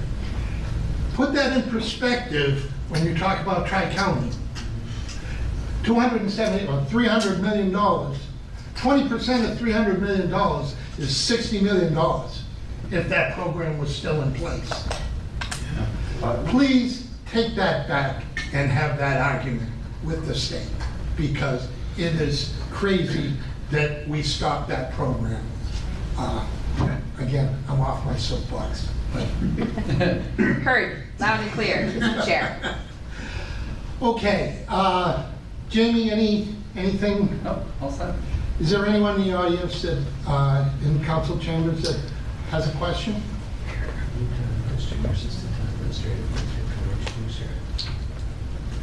What? Sure, Jamie, would you like to? I'm sure they've met Amy, but would you like to formally introduce? Sure. And ladies and gentlemen, welcome to the Franklin Town Council meeting. My name is Jamie Helen. I'm the town administrator, and I am introducing to you the new deputy town administrator, who Senator Rausch knows very well, because she was just in Wellesley for 3.5 years, which Senator Rausch represents, and I know Representative Roy and I had a meeting last week with the town of Medway discussing Tri-County, and nothing got activated, but we're welcoming Amy Frigilietti as our deputy town administrator of the town with almost 2 decades of experience. Of course, she worked at the State House as well, and we're very excited to have her. So thank you, Council. Thank you. Congratulations. Senator Rausch, Representative Roy, I would just piggyback on the softball from Council from Jill. Everything he said was emphatically true. We can't thank you enough for all you do for Franklin and for the other towns that you serve, but especially for us here in Franklin. We thank you for all you do and all you will do for Franklin moving forward. Thank you all. Thank you, Mr. Chair. Thank you, Councilors. Yeah. Thank you.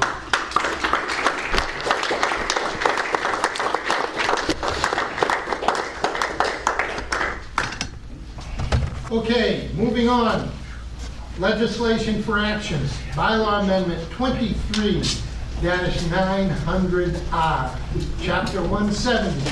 Vehicles and Traffic. Article 4. Stopping, standing, and parking. Subsection 170-15. Parking prohibitions and limitations. D. Parking prohibited. Downtown parking map amendment. Second reading. Clerk will read the bylaw amendment. Thank you, Mr. Chairman. And this is bylaw number 23-900R, Chapter 170, Vehicles and Traffic. A bylaw to amend the Code of the Town of Franklin at Chapter 170, Vehicles and Traffic, in Article 4, Stopping, Standing, and Parking, Subsection 170-15, Parking Prohibitions and Limitations, D, Parking Prohibited. Be enacted by the Franklin Town Council at Chapter 170, Code of the Town of Franklin, Franklin Vehicles and Traffic. Article 4, Stopping, Standing, Parking, Subsection 170-15, Parking Prohibited. Prohibitions and Limitations, D, Parking Prohibited, is hereby amended as such.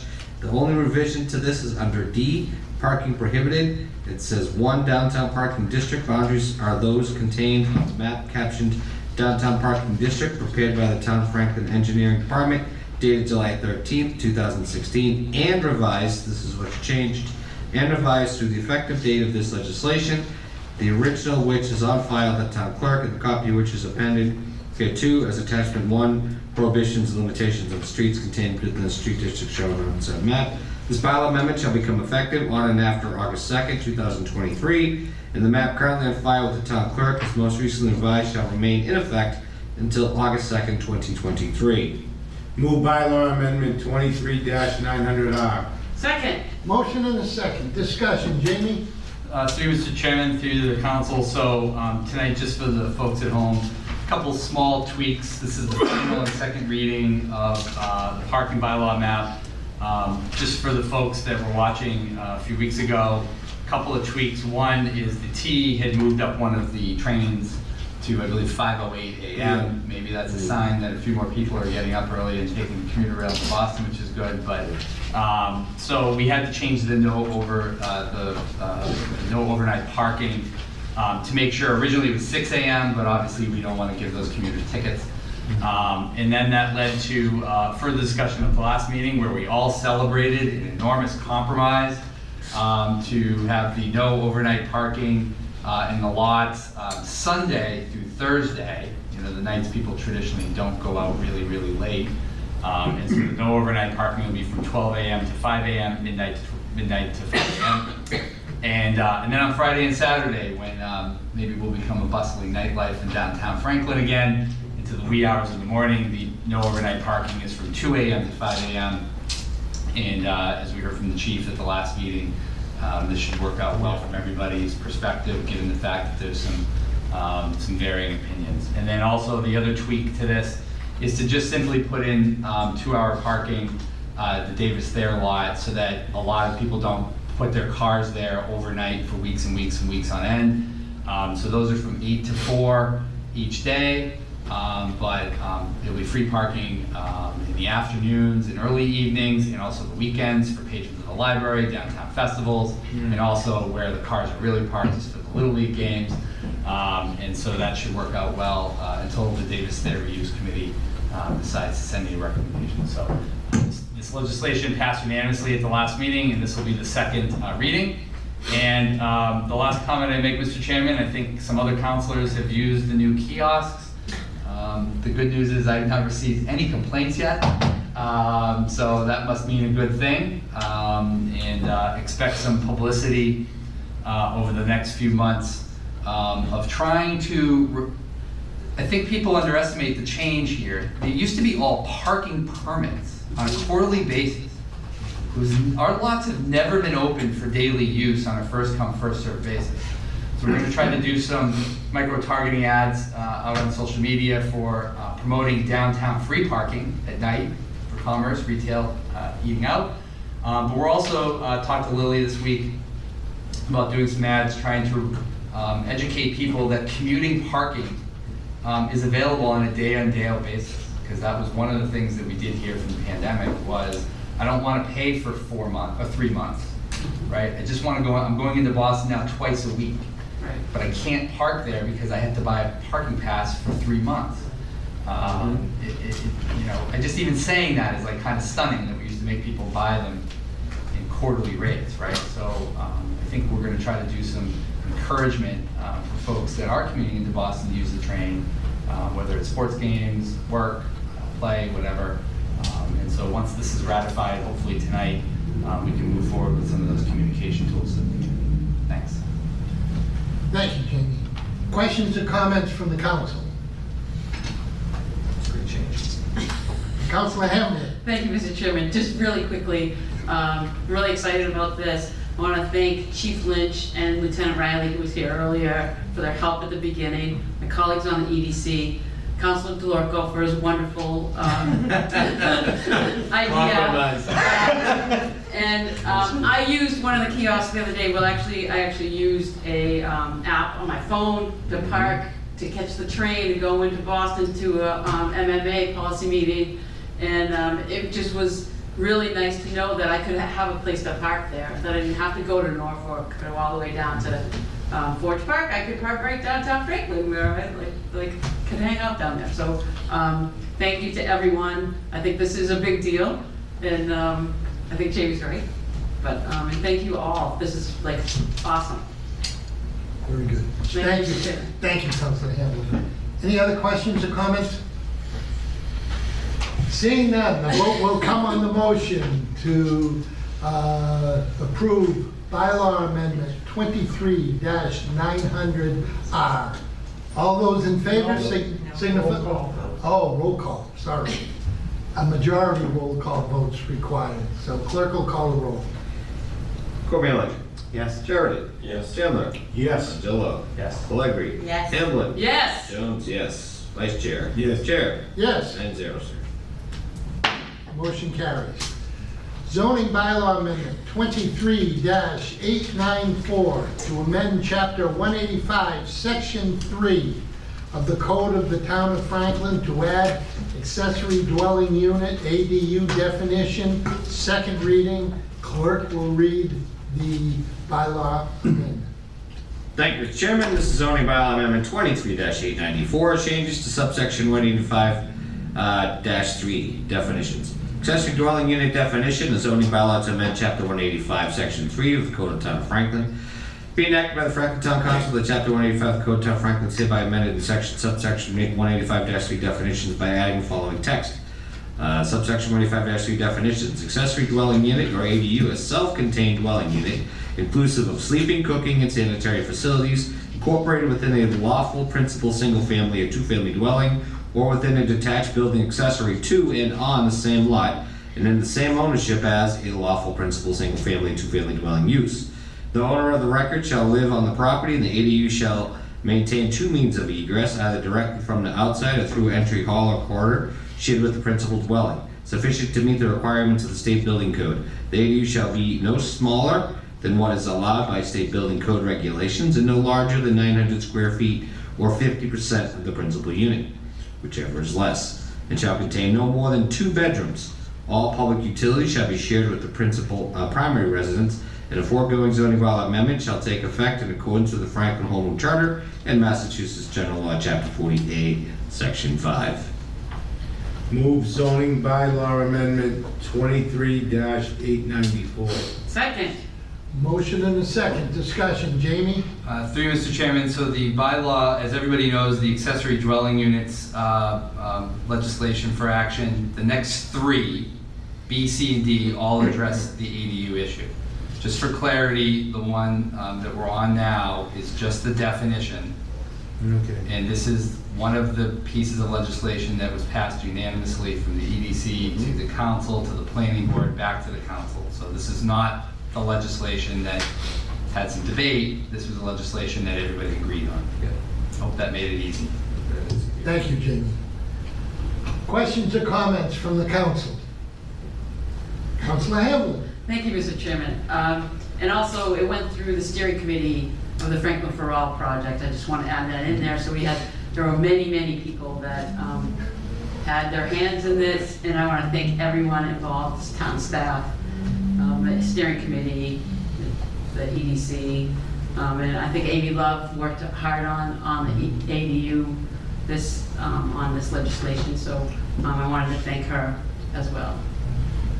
Thank you, Mr. Chairman. Thank you, Councilor Hamblin. Any other questions or comments? Seeing none, the vote will come on the motion to move Zoning Bylaw Amendment 23-894. A majority roll call votes required. Clerk will call the roll. Sheridan. Yes. Tommy Ledger. Yes. Angelo. Yes. Chandler. Yes. Emblin. Yes. Pellegrini. Yes. Jones. Yes. Vice Chair. Yes. Chair. Yes. 9-0, sir. Motion carries. Zoning Bylaw Amendment 23-895R. As further revised to amend Chapter 185, Attachment 8, Use Regulations, Schedule Part 7, Accessory Uses of the Franklin Town Code to add accessory dwelling residential units. This is the second reading. Clerk will read the bylaw amendment. Thank you, Mr. Chairman. This is the Zoning Bylaw Amendment 23-895R, as further revised, a zoning bylaw to amend the Franklin Town Code at Chapter 185, Attachment 8, Use Regulation Schedule Part 7. Accessory uses. Be enacted by the Franklin Town Council that Chapter 185 of the Code of Town of Franklin is hereby amended by the following additions and/or deletions at subsection 185, attachment 8, use regulation schedule part 7, accessory uses. Under the attachment 185 attachment 8, all the way down to the bottom. I'm sorry? 821.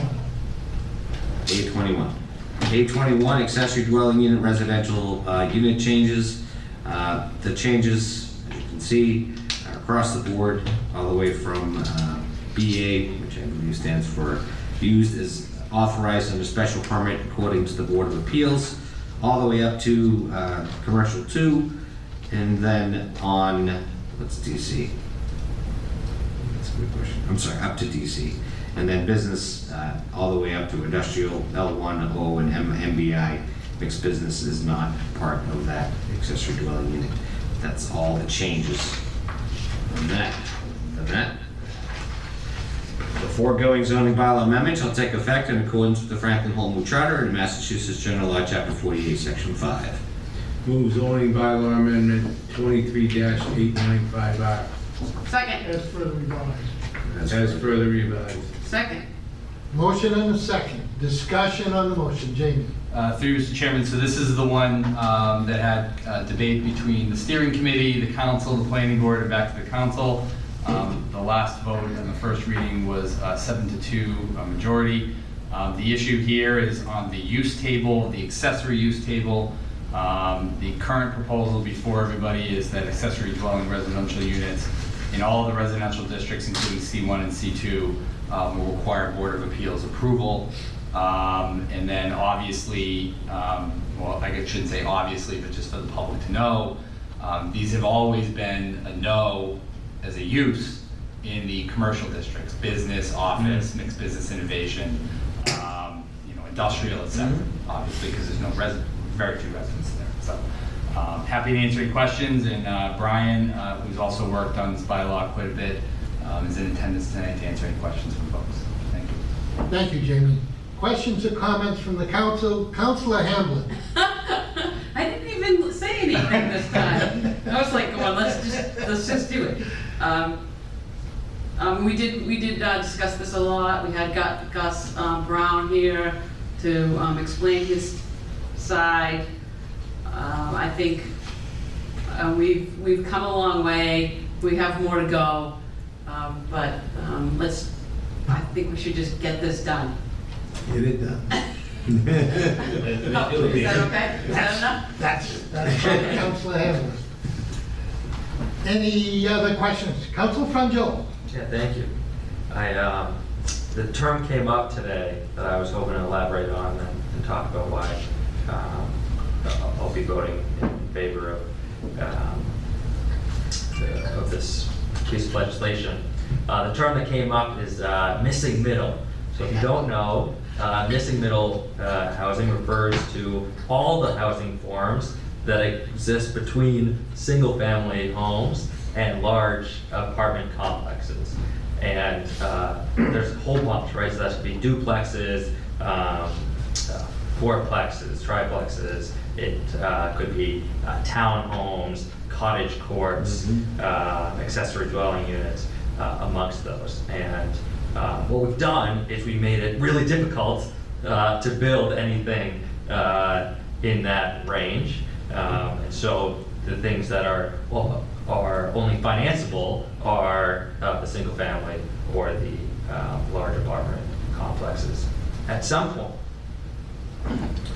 if we are interested, if we recognize that it's difficult to afford housing in Franklin, we're interested in combating that, then the steps that we need to take involve setting a vision for what the town could look like, and then removing impediments to building middle housing types within those spaces if they match the vision that we've laid out. That is going to be our number one opportunity to increase the supply of housing types that are affordable to younger professionals aging people in town, people that currently struggle to find housing opportunities available to them. What this measure does is take a step toward that, right? What it does is say, if you are interested in building an accessory dwelling unit, we now have a formal process. You can come forward. It is clear what it is. It is clear to the planning board what needs to be done. And I hope that we, A, get more applications forward, and B, that we get more applications approved. I do want to recognize it's a small step. And if we want to really combat this in the way that I think we do, so that people like me can continue to live in Franklin, then we're going to need to do more in this direction. Thank you. Thank you, Councilor Frangillo. Councilor Jones. Mr. Chairman, I'd just like to thank Councilor Melanie Hamlin for all the hard work and effort she's put in as the chair of EDC. And she talks a lot about that and everybody, but I just wanted to let her know that she's appreciated. Thank you, Councilor Jones. The answer's no. Any other questions or comments? Sorry. It's not election yet. Seeing no other comments, the vote will come on the motion to approve Zoning Bylaw Amendment 23-895R. A majority roll call vote. Further revised. Majority roll call vote is required. Clerk will call the roll. Frangillo. Yes. Hamlin. Yes. Pellegrini. Yes. Sheridan. Yes. Chandler. Yes. Romeo Ledger. Yes. Jones. Yes. Vice Chair. Yes. Chair. Yes. It's 9-0, sir. Motion carries.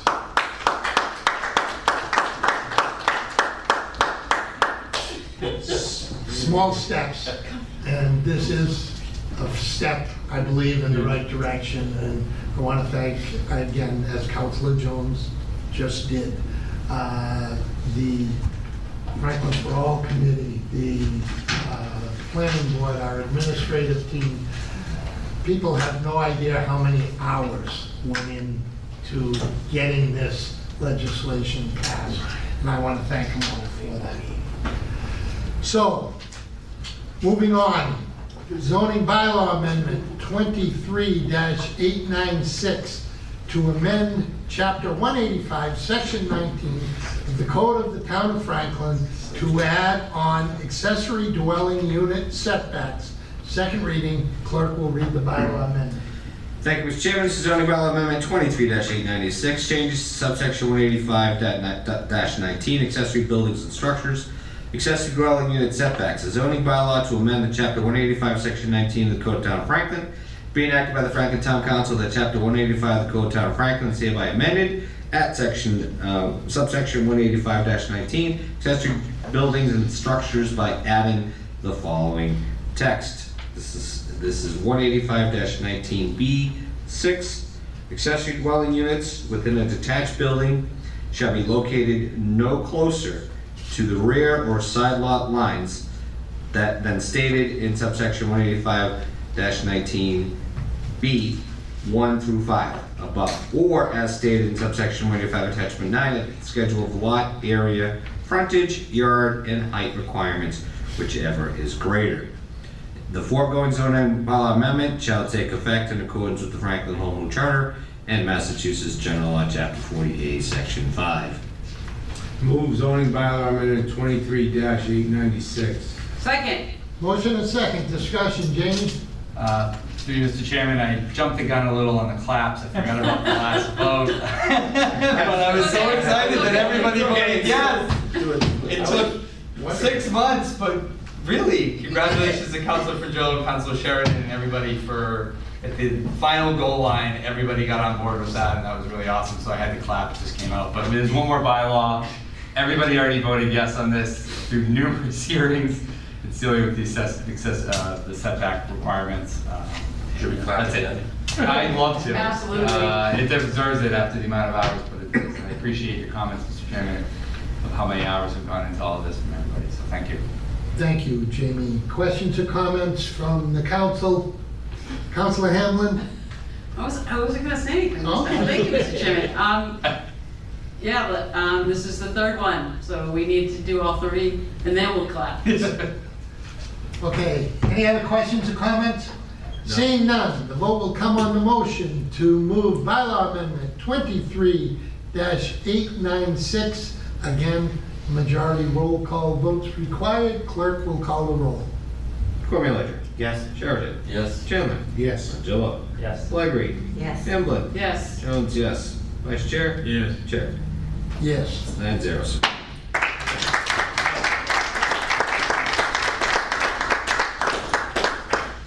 Great job, Bylaw. Thank you. Moving on, Resolution 23-45, authorization for intermunicipal agreement with County of Norfolk for County of Norfolk to provide Sealer of Weights and Measures services to Town of Franklin. Clerk will read the bylaw amendment. Thank you, Mr. Chairman. This is Resolution 23-45, authorization for intermunicipal agreement with County of Norfolk for County of Norfolk to provide Sealer of Weights and Measure services to Franklin.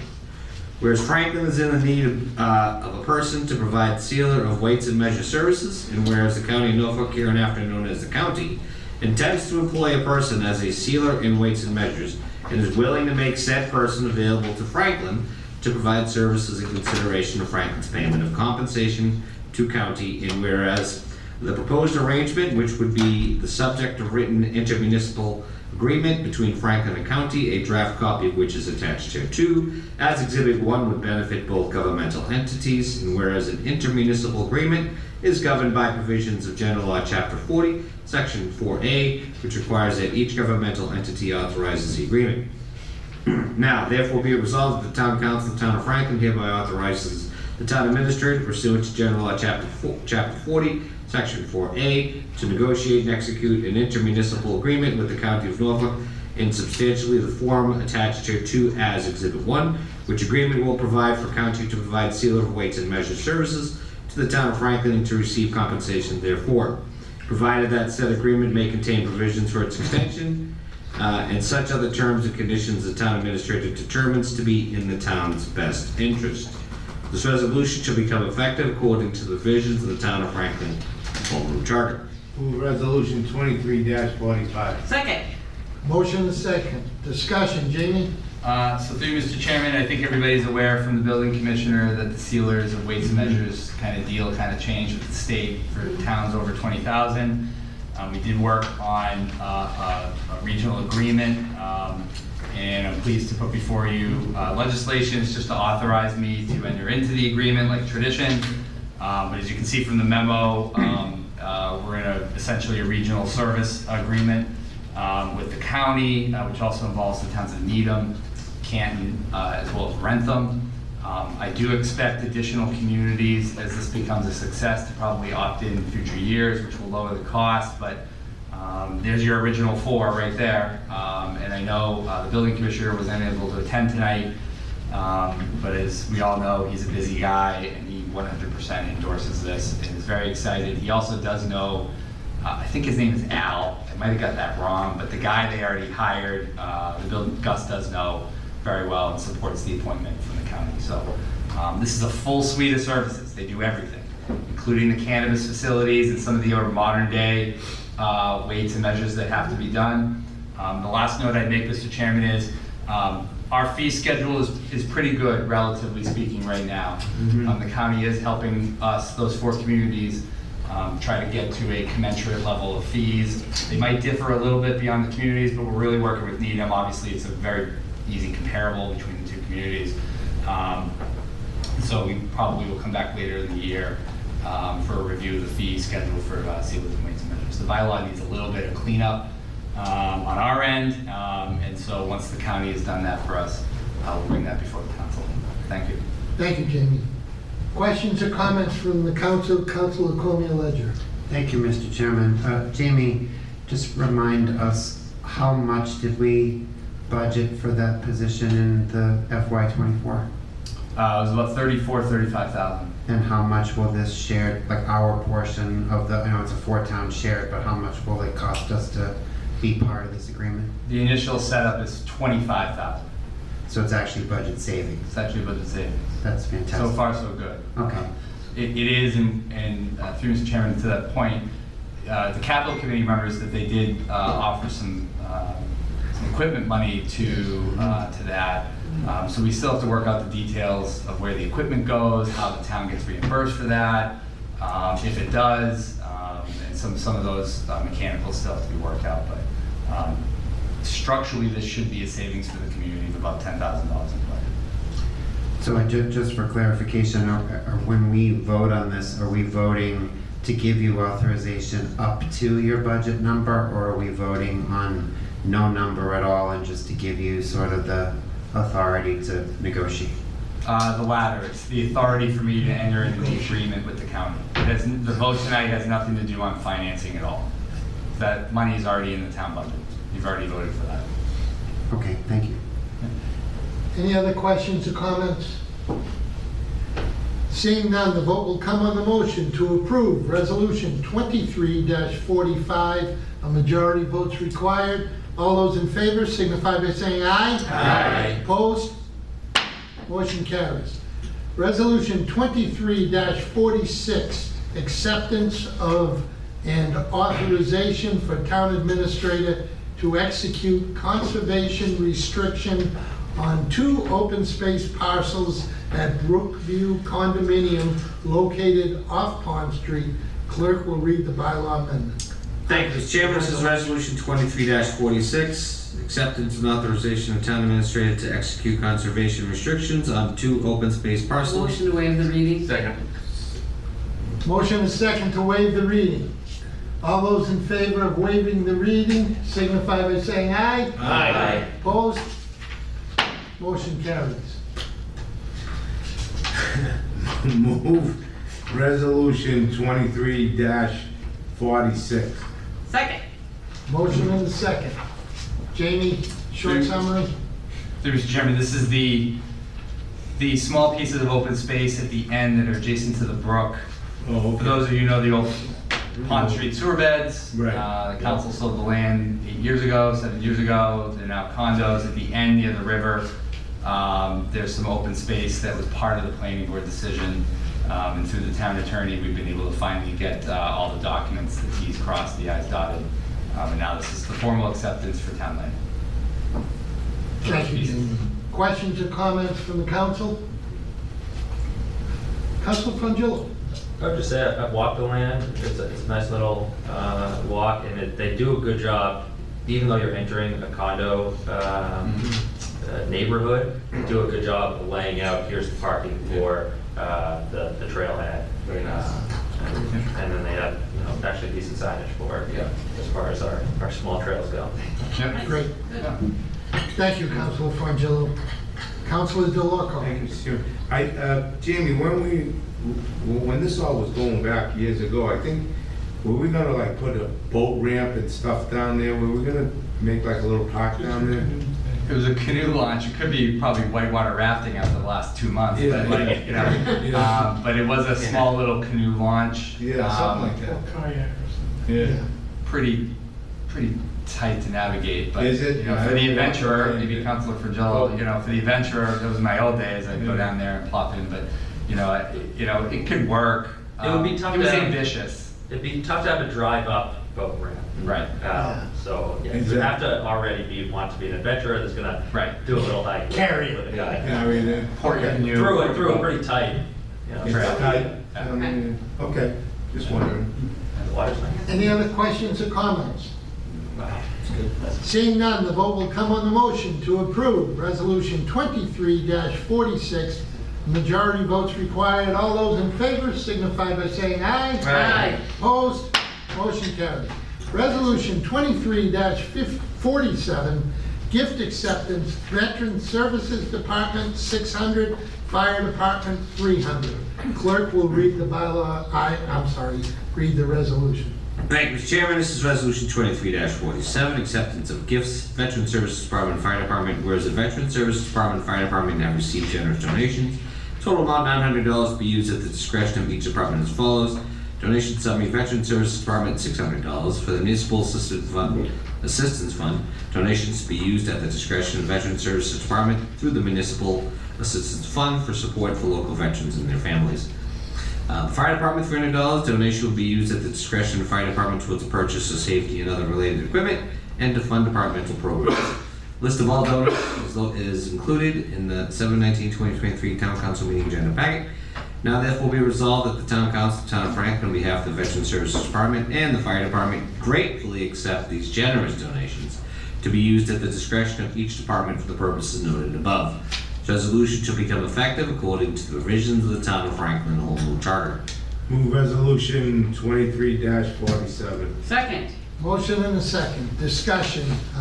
Again, just a thank you to the continued support from our groups within the town and individuals within the community who continue to support us. So thank you for that. Any other questions or comments? Seeing none, the vote will come on the motion to approve Resolution 23-47. Again, majority votes required. All those in favor signify by saying aye. Aye. Opposed? Motion carries. Thank you one and all for all the legislation for action we had this evening. Town administrator's report. I'm sure there's a bunch of updates that I'll forget, but really quickly, seeing Lieutenant Riley reminded me earlier off the line. We all give him a clap, but I do want to congratulate Lieutenant Jason Riley for being our most recent graduate of the MMA's Master's Suffolk Administration Program, which is a year-long class. It's half of a master's degree. Lieutenant Riley just graduated with another class of 30 folks across the Commonwealth. Met staff from across the state. He is actually our fifth grad, including Lieutenant Zimmerman, Deputy Chief Joe Barberi, Town Engineer Mike Naglio, and I had to save the best for last. Brutus Cannareggi, a ham of hams, but in all seriousness, all five of those folks spent a year of their own time doing those classes, and I think to the point we made earlier, I think many of you, of why are we such a safe community, it has to do with a lot of these folks who spend a lot of extra time going and getting that education, so we've got a great department. I know the subcommittee reports, but just a couple of quick hits on meetings coming up. August 2nd at 7 o'clock is the Joint Budget Subcommittee meeting. For all of those folks that are watching that were concerned about school finance this year, this is your next meeting to come to. So hopefully folks will attend this. It'll be hybrid, of course, but August 2nd, the Joint Budget Subcommittee meeting will meet. August 16th will be an EDC meeting where we'll hopefully be talking about the snow removal issue that has been on the minds of many counselors. And also that night, on August 16th on the council meeting, there'll be more goals checked off from the council that night, just to kind of hopefully whet everybody's appetite. The DPW will be here to talk about about the water tank master plan. They will be here that night to talk about major project updates in town, including the Beaver Street Interceptor and the Grove Street Reconstruction Project, as many others, just to give a PR to the community. And they will also be here with their pavement management plan, with the sidewalk plan, and the town parking lot asset plan. So for you infrastructure junkies, this is your night. If you also are awesome. We're gonna clap for ADUs, we're gonna clap for that. Okay. And also that night, the chair is committed to making sure that we re-emphasize some of the slides that were talked about earlier in the budget season, where we'll talk about the process and how you process and procedure for an override. In addition, I offered at the budget hearings an important conversation with the town attorney as well about campaign finance rules, ethics rules, and all the other open meeting law and state rules relative to overrides. This is complicated stuff. I know all of you got an email this week about what happened in Brookline, right. But this is serious. And so I hope those of you that are out there, again, for the override junkies that are really into school finance, again, this is another meeting that people should really either come to, attend, tune into, or you can visit any of these meetings on YouTube afterwards and stream the content later. So we don't take summers off. For the public to understand, the council, planning board, school committee, we're still working hard, right? So here are some other meetings in August for people to look forward to with some huge community projects. Thank you. Thank you. Thank you, Jamie. And again, repeating some of what will be discussed in the Joint Budget Subcommittee, having that discussed again at the council meeting, I felt was very important, which is why I asked Jimmy to make sure it was on the agenda so that everybody hears it more than once. And there are some people that will come to the Joint Budget Subcommittee, that will watch the Joint Budget Subcommittee meeting, that may not come to the council meeting, and vice versa. So hitting them both times, I felt, was very important. So. Okay, subcommittee reports. Capital, I don't believe met. Nothing, no meeting. EDC? No, Jamie already said when the next meeting. Yeah, he took that away from me. He took the budget subcommittee. He took mine too. For the August 2nd meeting. Certainly it's one, people, if you're interested in what we're looking at for the next few years, this is the meeting to begin to come to. It's just the start of it, but it's very important meeting. So please show up or tune in. DAPTRA Advisory Board, Councilor Frangillo. Yeah, so DAPTRA Advisory Board itself won't be meeting during the summer, but we will be meeting again in September. But we are still getting our monthly administrator updates, and that includes, there will be a, I'm going to get information out to everyone as soon as we have it, but they're scheduling a feedback opportunity, a sort of town hall, if you will, of operations, to receive feedback of operations. So I'll let you know when that is, how to access that. And get that out to as many people as we can. I will say an incident came up at the senior center, and this is one of a few in one theme. So just so you guys are all aware, there's in particular seniors with dementia have difficulty with the new busing system, which is essentially Uber, if you will, or you dial it, they come pick you up and they drop you off. When it works really well, it's because there's a good bus driver who knows the community, knows the people, knows that this is someone that might not be in the exact location of pickup, will find them, get them to the bus, and make sure that they get to their destination. Where it doesn't work so well is especially when you have a new driver who might show up at the wrong place or not, they might not come all the way there, they take off, and we leave someone stranded who forgets where they are, or who just drops them off on the nearest corner and they forget where they're going. This has come up a few times. We had a senior dropped off and that was found by a police officer. This is all to say, it is being addressed. GATRA was very responsive, and we're setting up a series of meetings between the senior center and GATRA to improve, particularly how we deal with seniors with dementia for operations. So I'll keep you guys posted as solutions go forward. Thank you, Councilor Frangillo. Just a quick question. Yeah. Are you finding the communication with GATRA easier in recent? Yeah, because I know prior people that have sat in this position, yes, Council Flavor, was not so easy under the former administration. Yeah, I have, I've never had to wait more than a day for a thorough response from the administrator's team, and I think the senior center, for their operation frustrations, would say the same in terms of response. Yeah. Great, thank you. Councilor DeLocco. Do you know how their contract negotiations go? Did they sign a contract? Because I know it's coming up. Yeah. I can get that. No, I'm just kind of curious. I don't know. I haven't heard anything, so I was just kind of curious. Maybe you shoot an email to Jamie, and Jamie can send it out to everybody. Yeah. I don't know how it is. They could have settled. I don't know. So. Yeah. Well, I also we don't employ the drivers directly, we employ a third party who hires a director. And I know they're on the prep, so I was just I believe it. Yeah. Pleasure.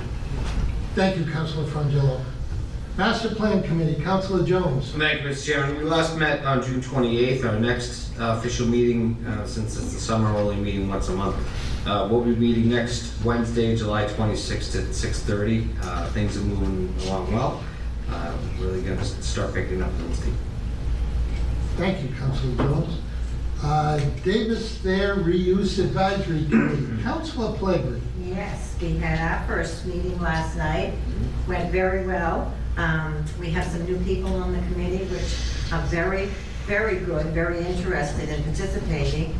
And we Jamie had invited Castle Booth, is that how you say it? Castle Booth, yeah. Yeah. Mike D'Angelo, and there were, I'd say probably 6 or 7 residents that were there that gave their opinions on what they thought would be a good good thing for the Davis Thayer School. So I had suggested at the beginning of the meeting for everyone to just have an open mind, and said myself that, you know, I came wanting to be on the committee because I wanted to see affordable housing and veterans, and I said I have now changed my opinion to be set in gold.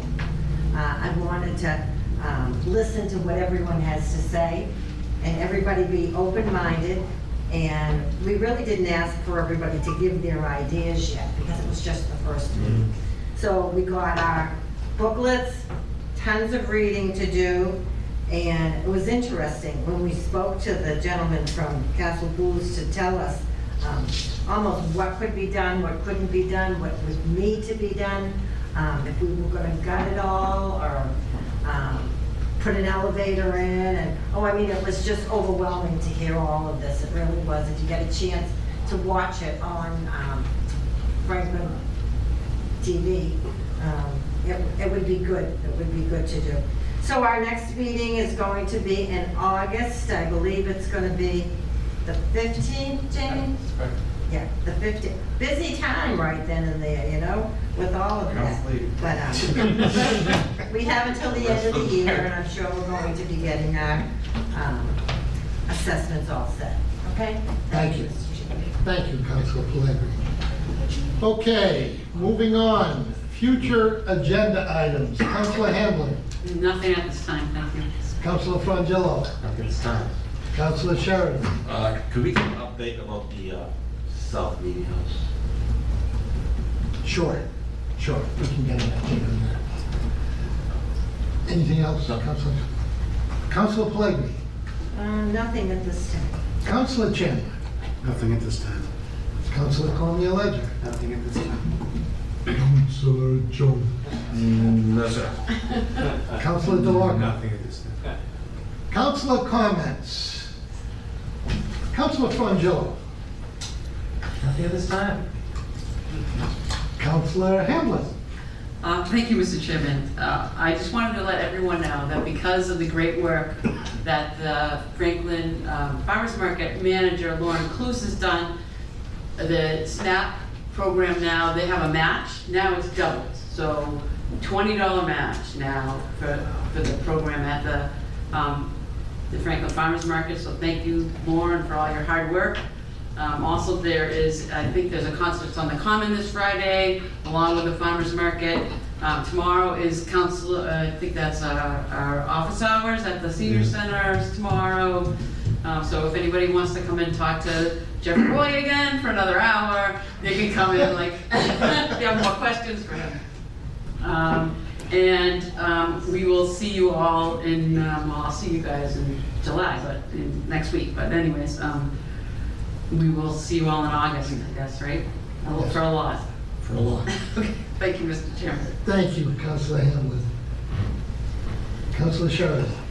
Nothing at this time. Councilor Chandler. 3, Mr. Chairman. 2 things I were going to say have already been said tonight, but repetition is the mother of all learning, so I'll say it again. August 1st, your election papers, please be first in line. And again, please come to the budget subcommittee because I couldn't have said it better than you, Mr. Chairman. Thank you. Thank you, Councilor Chandler. Councilor Pellegrini. Nothing at this time. Councilor Cormier-Ledger. Thank you, Mr. Chairman. I want to first thank our legislative delegation for coming out tonight. I thought they did a fantastic presentation, and thank you to everybody for such great work on the agenda. I don't think I'm the only person in town that is a little bit alarmed at the growing number of panhandlers that are coming, particularly in Stop and Shop Plaza, and I'm not concerned that they're asking people for money. I'm concerned at the situation that they're in, and I'm concerned that maybe they're not getting the services that they need, and I'm particularly concerned that they're standing at a busy intersections with babies. So I don't know, Jamie, if you could ask the folks that help with social services at the senior center, or maybe our police officers, or, and it's getting to a point that they're stepping out into traffic at Stop and Shop Plaza. The woman is there almost every day. She has a baby in a carriage with an umbrella over the baby in this heat, and I think we can do better. And I would like, to be able to get them the help that they need. So I'm not sure if I will see you tomorrow for office hours because it is my birthday. But maybe I celebrated my birthday with you last year here at a town council meeting, so maybe I have nothing better to do, I'm not sure. And on a personal note, I will ask for everyone to at least keep me in your thoughts and prayers because I am taking a road trip to Canada with my parents, which is not easy to take 80-year-old folks in a car for 8 hours to try to retrace my dad's roots in New Brunswick. So you all nod and say, oh, how nice. Yeah. And I have to be the one in the car with you. So more to come on that. We could very easily have an international incident on our hands because we're going to Canada. But we're trying to stay positive. You'll get through it. We will sure try, Bobby, and I look forward for a retreat. I've already clued my dad in that if it is the final trip that we will find a nice spot for him up there with some nice flowers and it's all good. Anyway, thank you, Mr. Chairman. Thank you, Councilor Coleman. Councilor Jones. Ted, that sounds like follow that. Ted, that sounds like a great birthday person. Yeah, I know. I was going to say happy birthday. I happen to give you my ticket. Yeah, just a couple quick things, Mr. Chairman. I know it's getting late. I did want to bring up the fact that in the process of people learning more and more about how things work, being an educator, I think Patrick can agree with me on this, that education is key. Learn as much as you can. I want to give a shout out to Steve Sherlock from Franklin Matters, who has a absolute plethora of information that is archived at Franklin Matters that you can go back and find a ridiculous amount of useful information in regards to just, you name it. Because I went all the way back to 2008, 2009 on many of the archived information, just try to look some information up, and I found this wonderful list of debt exclusions and overrides, etc. It's all detailed, there's so much information here. Franklin Matters is a great resource for that. Steve Sherlock, thanks for all the hard work that you put in. I know it's all volunteer. The other thing, of course, I want to bring it up again, I mentioned it earlier, is congratulations to Franklin being ranked #2, the safest in the country. And one more thing, I haven't mentioned it yet. This is something that to me is a big deal because it makes me so proud of my cadets. As many of you know, I belong to the U.S. Naval Sea Cadet Corps, Massachusetts Bay Division, and I just got word last week from my commanding officer and from the regional director that the Massachusetts Bay Division of the U.S. Naval Sea Cadet Corps has been ranked #1 in the nation out of 396 units. And that is a true testament to the cadets, because it really and truly is the cadets that make this program work. They're such wonderful kids, and our hope with the program is to continue to build their leadership skills, provide them the extensive amount of training that we provide, and make them into great future leaders. Thank you, Mr. Chairman. Thank you, Councilor Jones. Councilor DeLorco. Thank you, Mr. Chairman. I'll make it short. A couple things. I'd like to give my condolences to the Van Voort family. Brett was one of my football players. He was only 27 years old, and he was in his last year of medical school. I'm not sure what happened, but he did pass away a couple weeks ago. And he lost his father 2 years ago in a tragic car accident, so that family's had some really bad luck the last couple of years. He's a great kid. I told him I was so proud of him when he was going to medical school at his father's funeral, but I'm not sure what happened. Nothing's come out yet. I just talked to Debbie, that was it. But that's a very sad, sad thing at 27 years old and your last year of medical school. You know, so. And the other thing, Jamie, can you have Mike, the engineer, call me? I was up at Charles Drive Sunday, and I got pictures of these poor people, 6 Charles Drive and 8 Charles Drive. Their flip-flops are floating down the road, and Walsh Construction came out and did admit that they made the road too high. So we gotta do something. All right. You know what I mean? I mean, Pat next door, her husband worked for the town of Franklin for 30 years. So she gets it just as bad. They're gonna put a new driveway in 4, but I think it's something to do with elevation. They can do that over there, but I think Mike's talking about putting a drain in their driveway, but I'm not sure. Just have Mike give me a call so I can talk. You know, yeah. It is comical seeing this stuff fly by. But they're not really mad. They just. They just want their flip flops back. They just wanted fixed, and I can't blame them. Yeah. They haven't been yelling, so. But that's it, Mr. Chairman. Thank you, Councilman DeLarco. I just have a couple of very quick things. On a personal note, I just like to wish my wife a continued speedy recovery. She had some emergency surgery last week. And also wish my sister, who is in Italy in a hospital,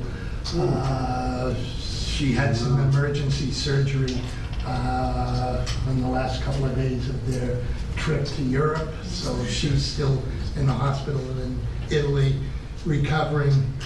And again, I'd offer my condolences to the FSPA family, who one of the band members who has been at the school since it opened, teaching, and has traveled with the Europe group and the Disney group since its inception.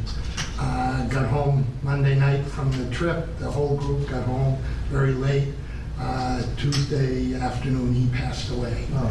So it's been a difficult week, but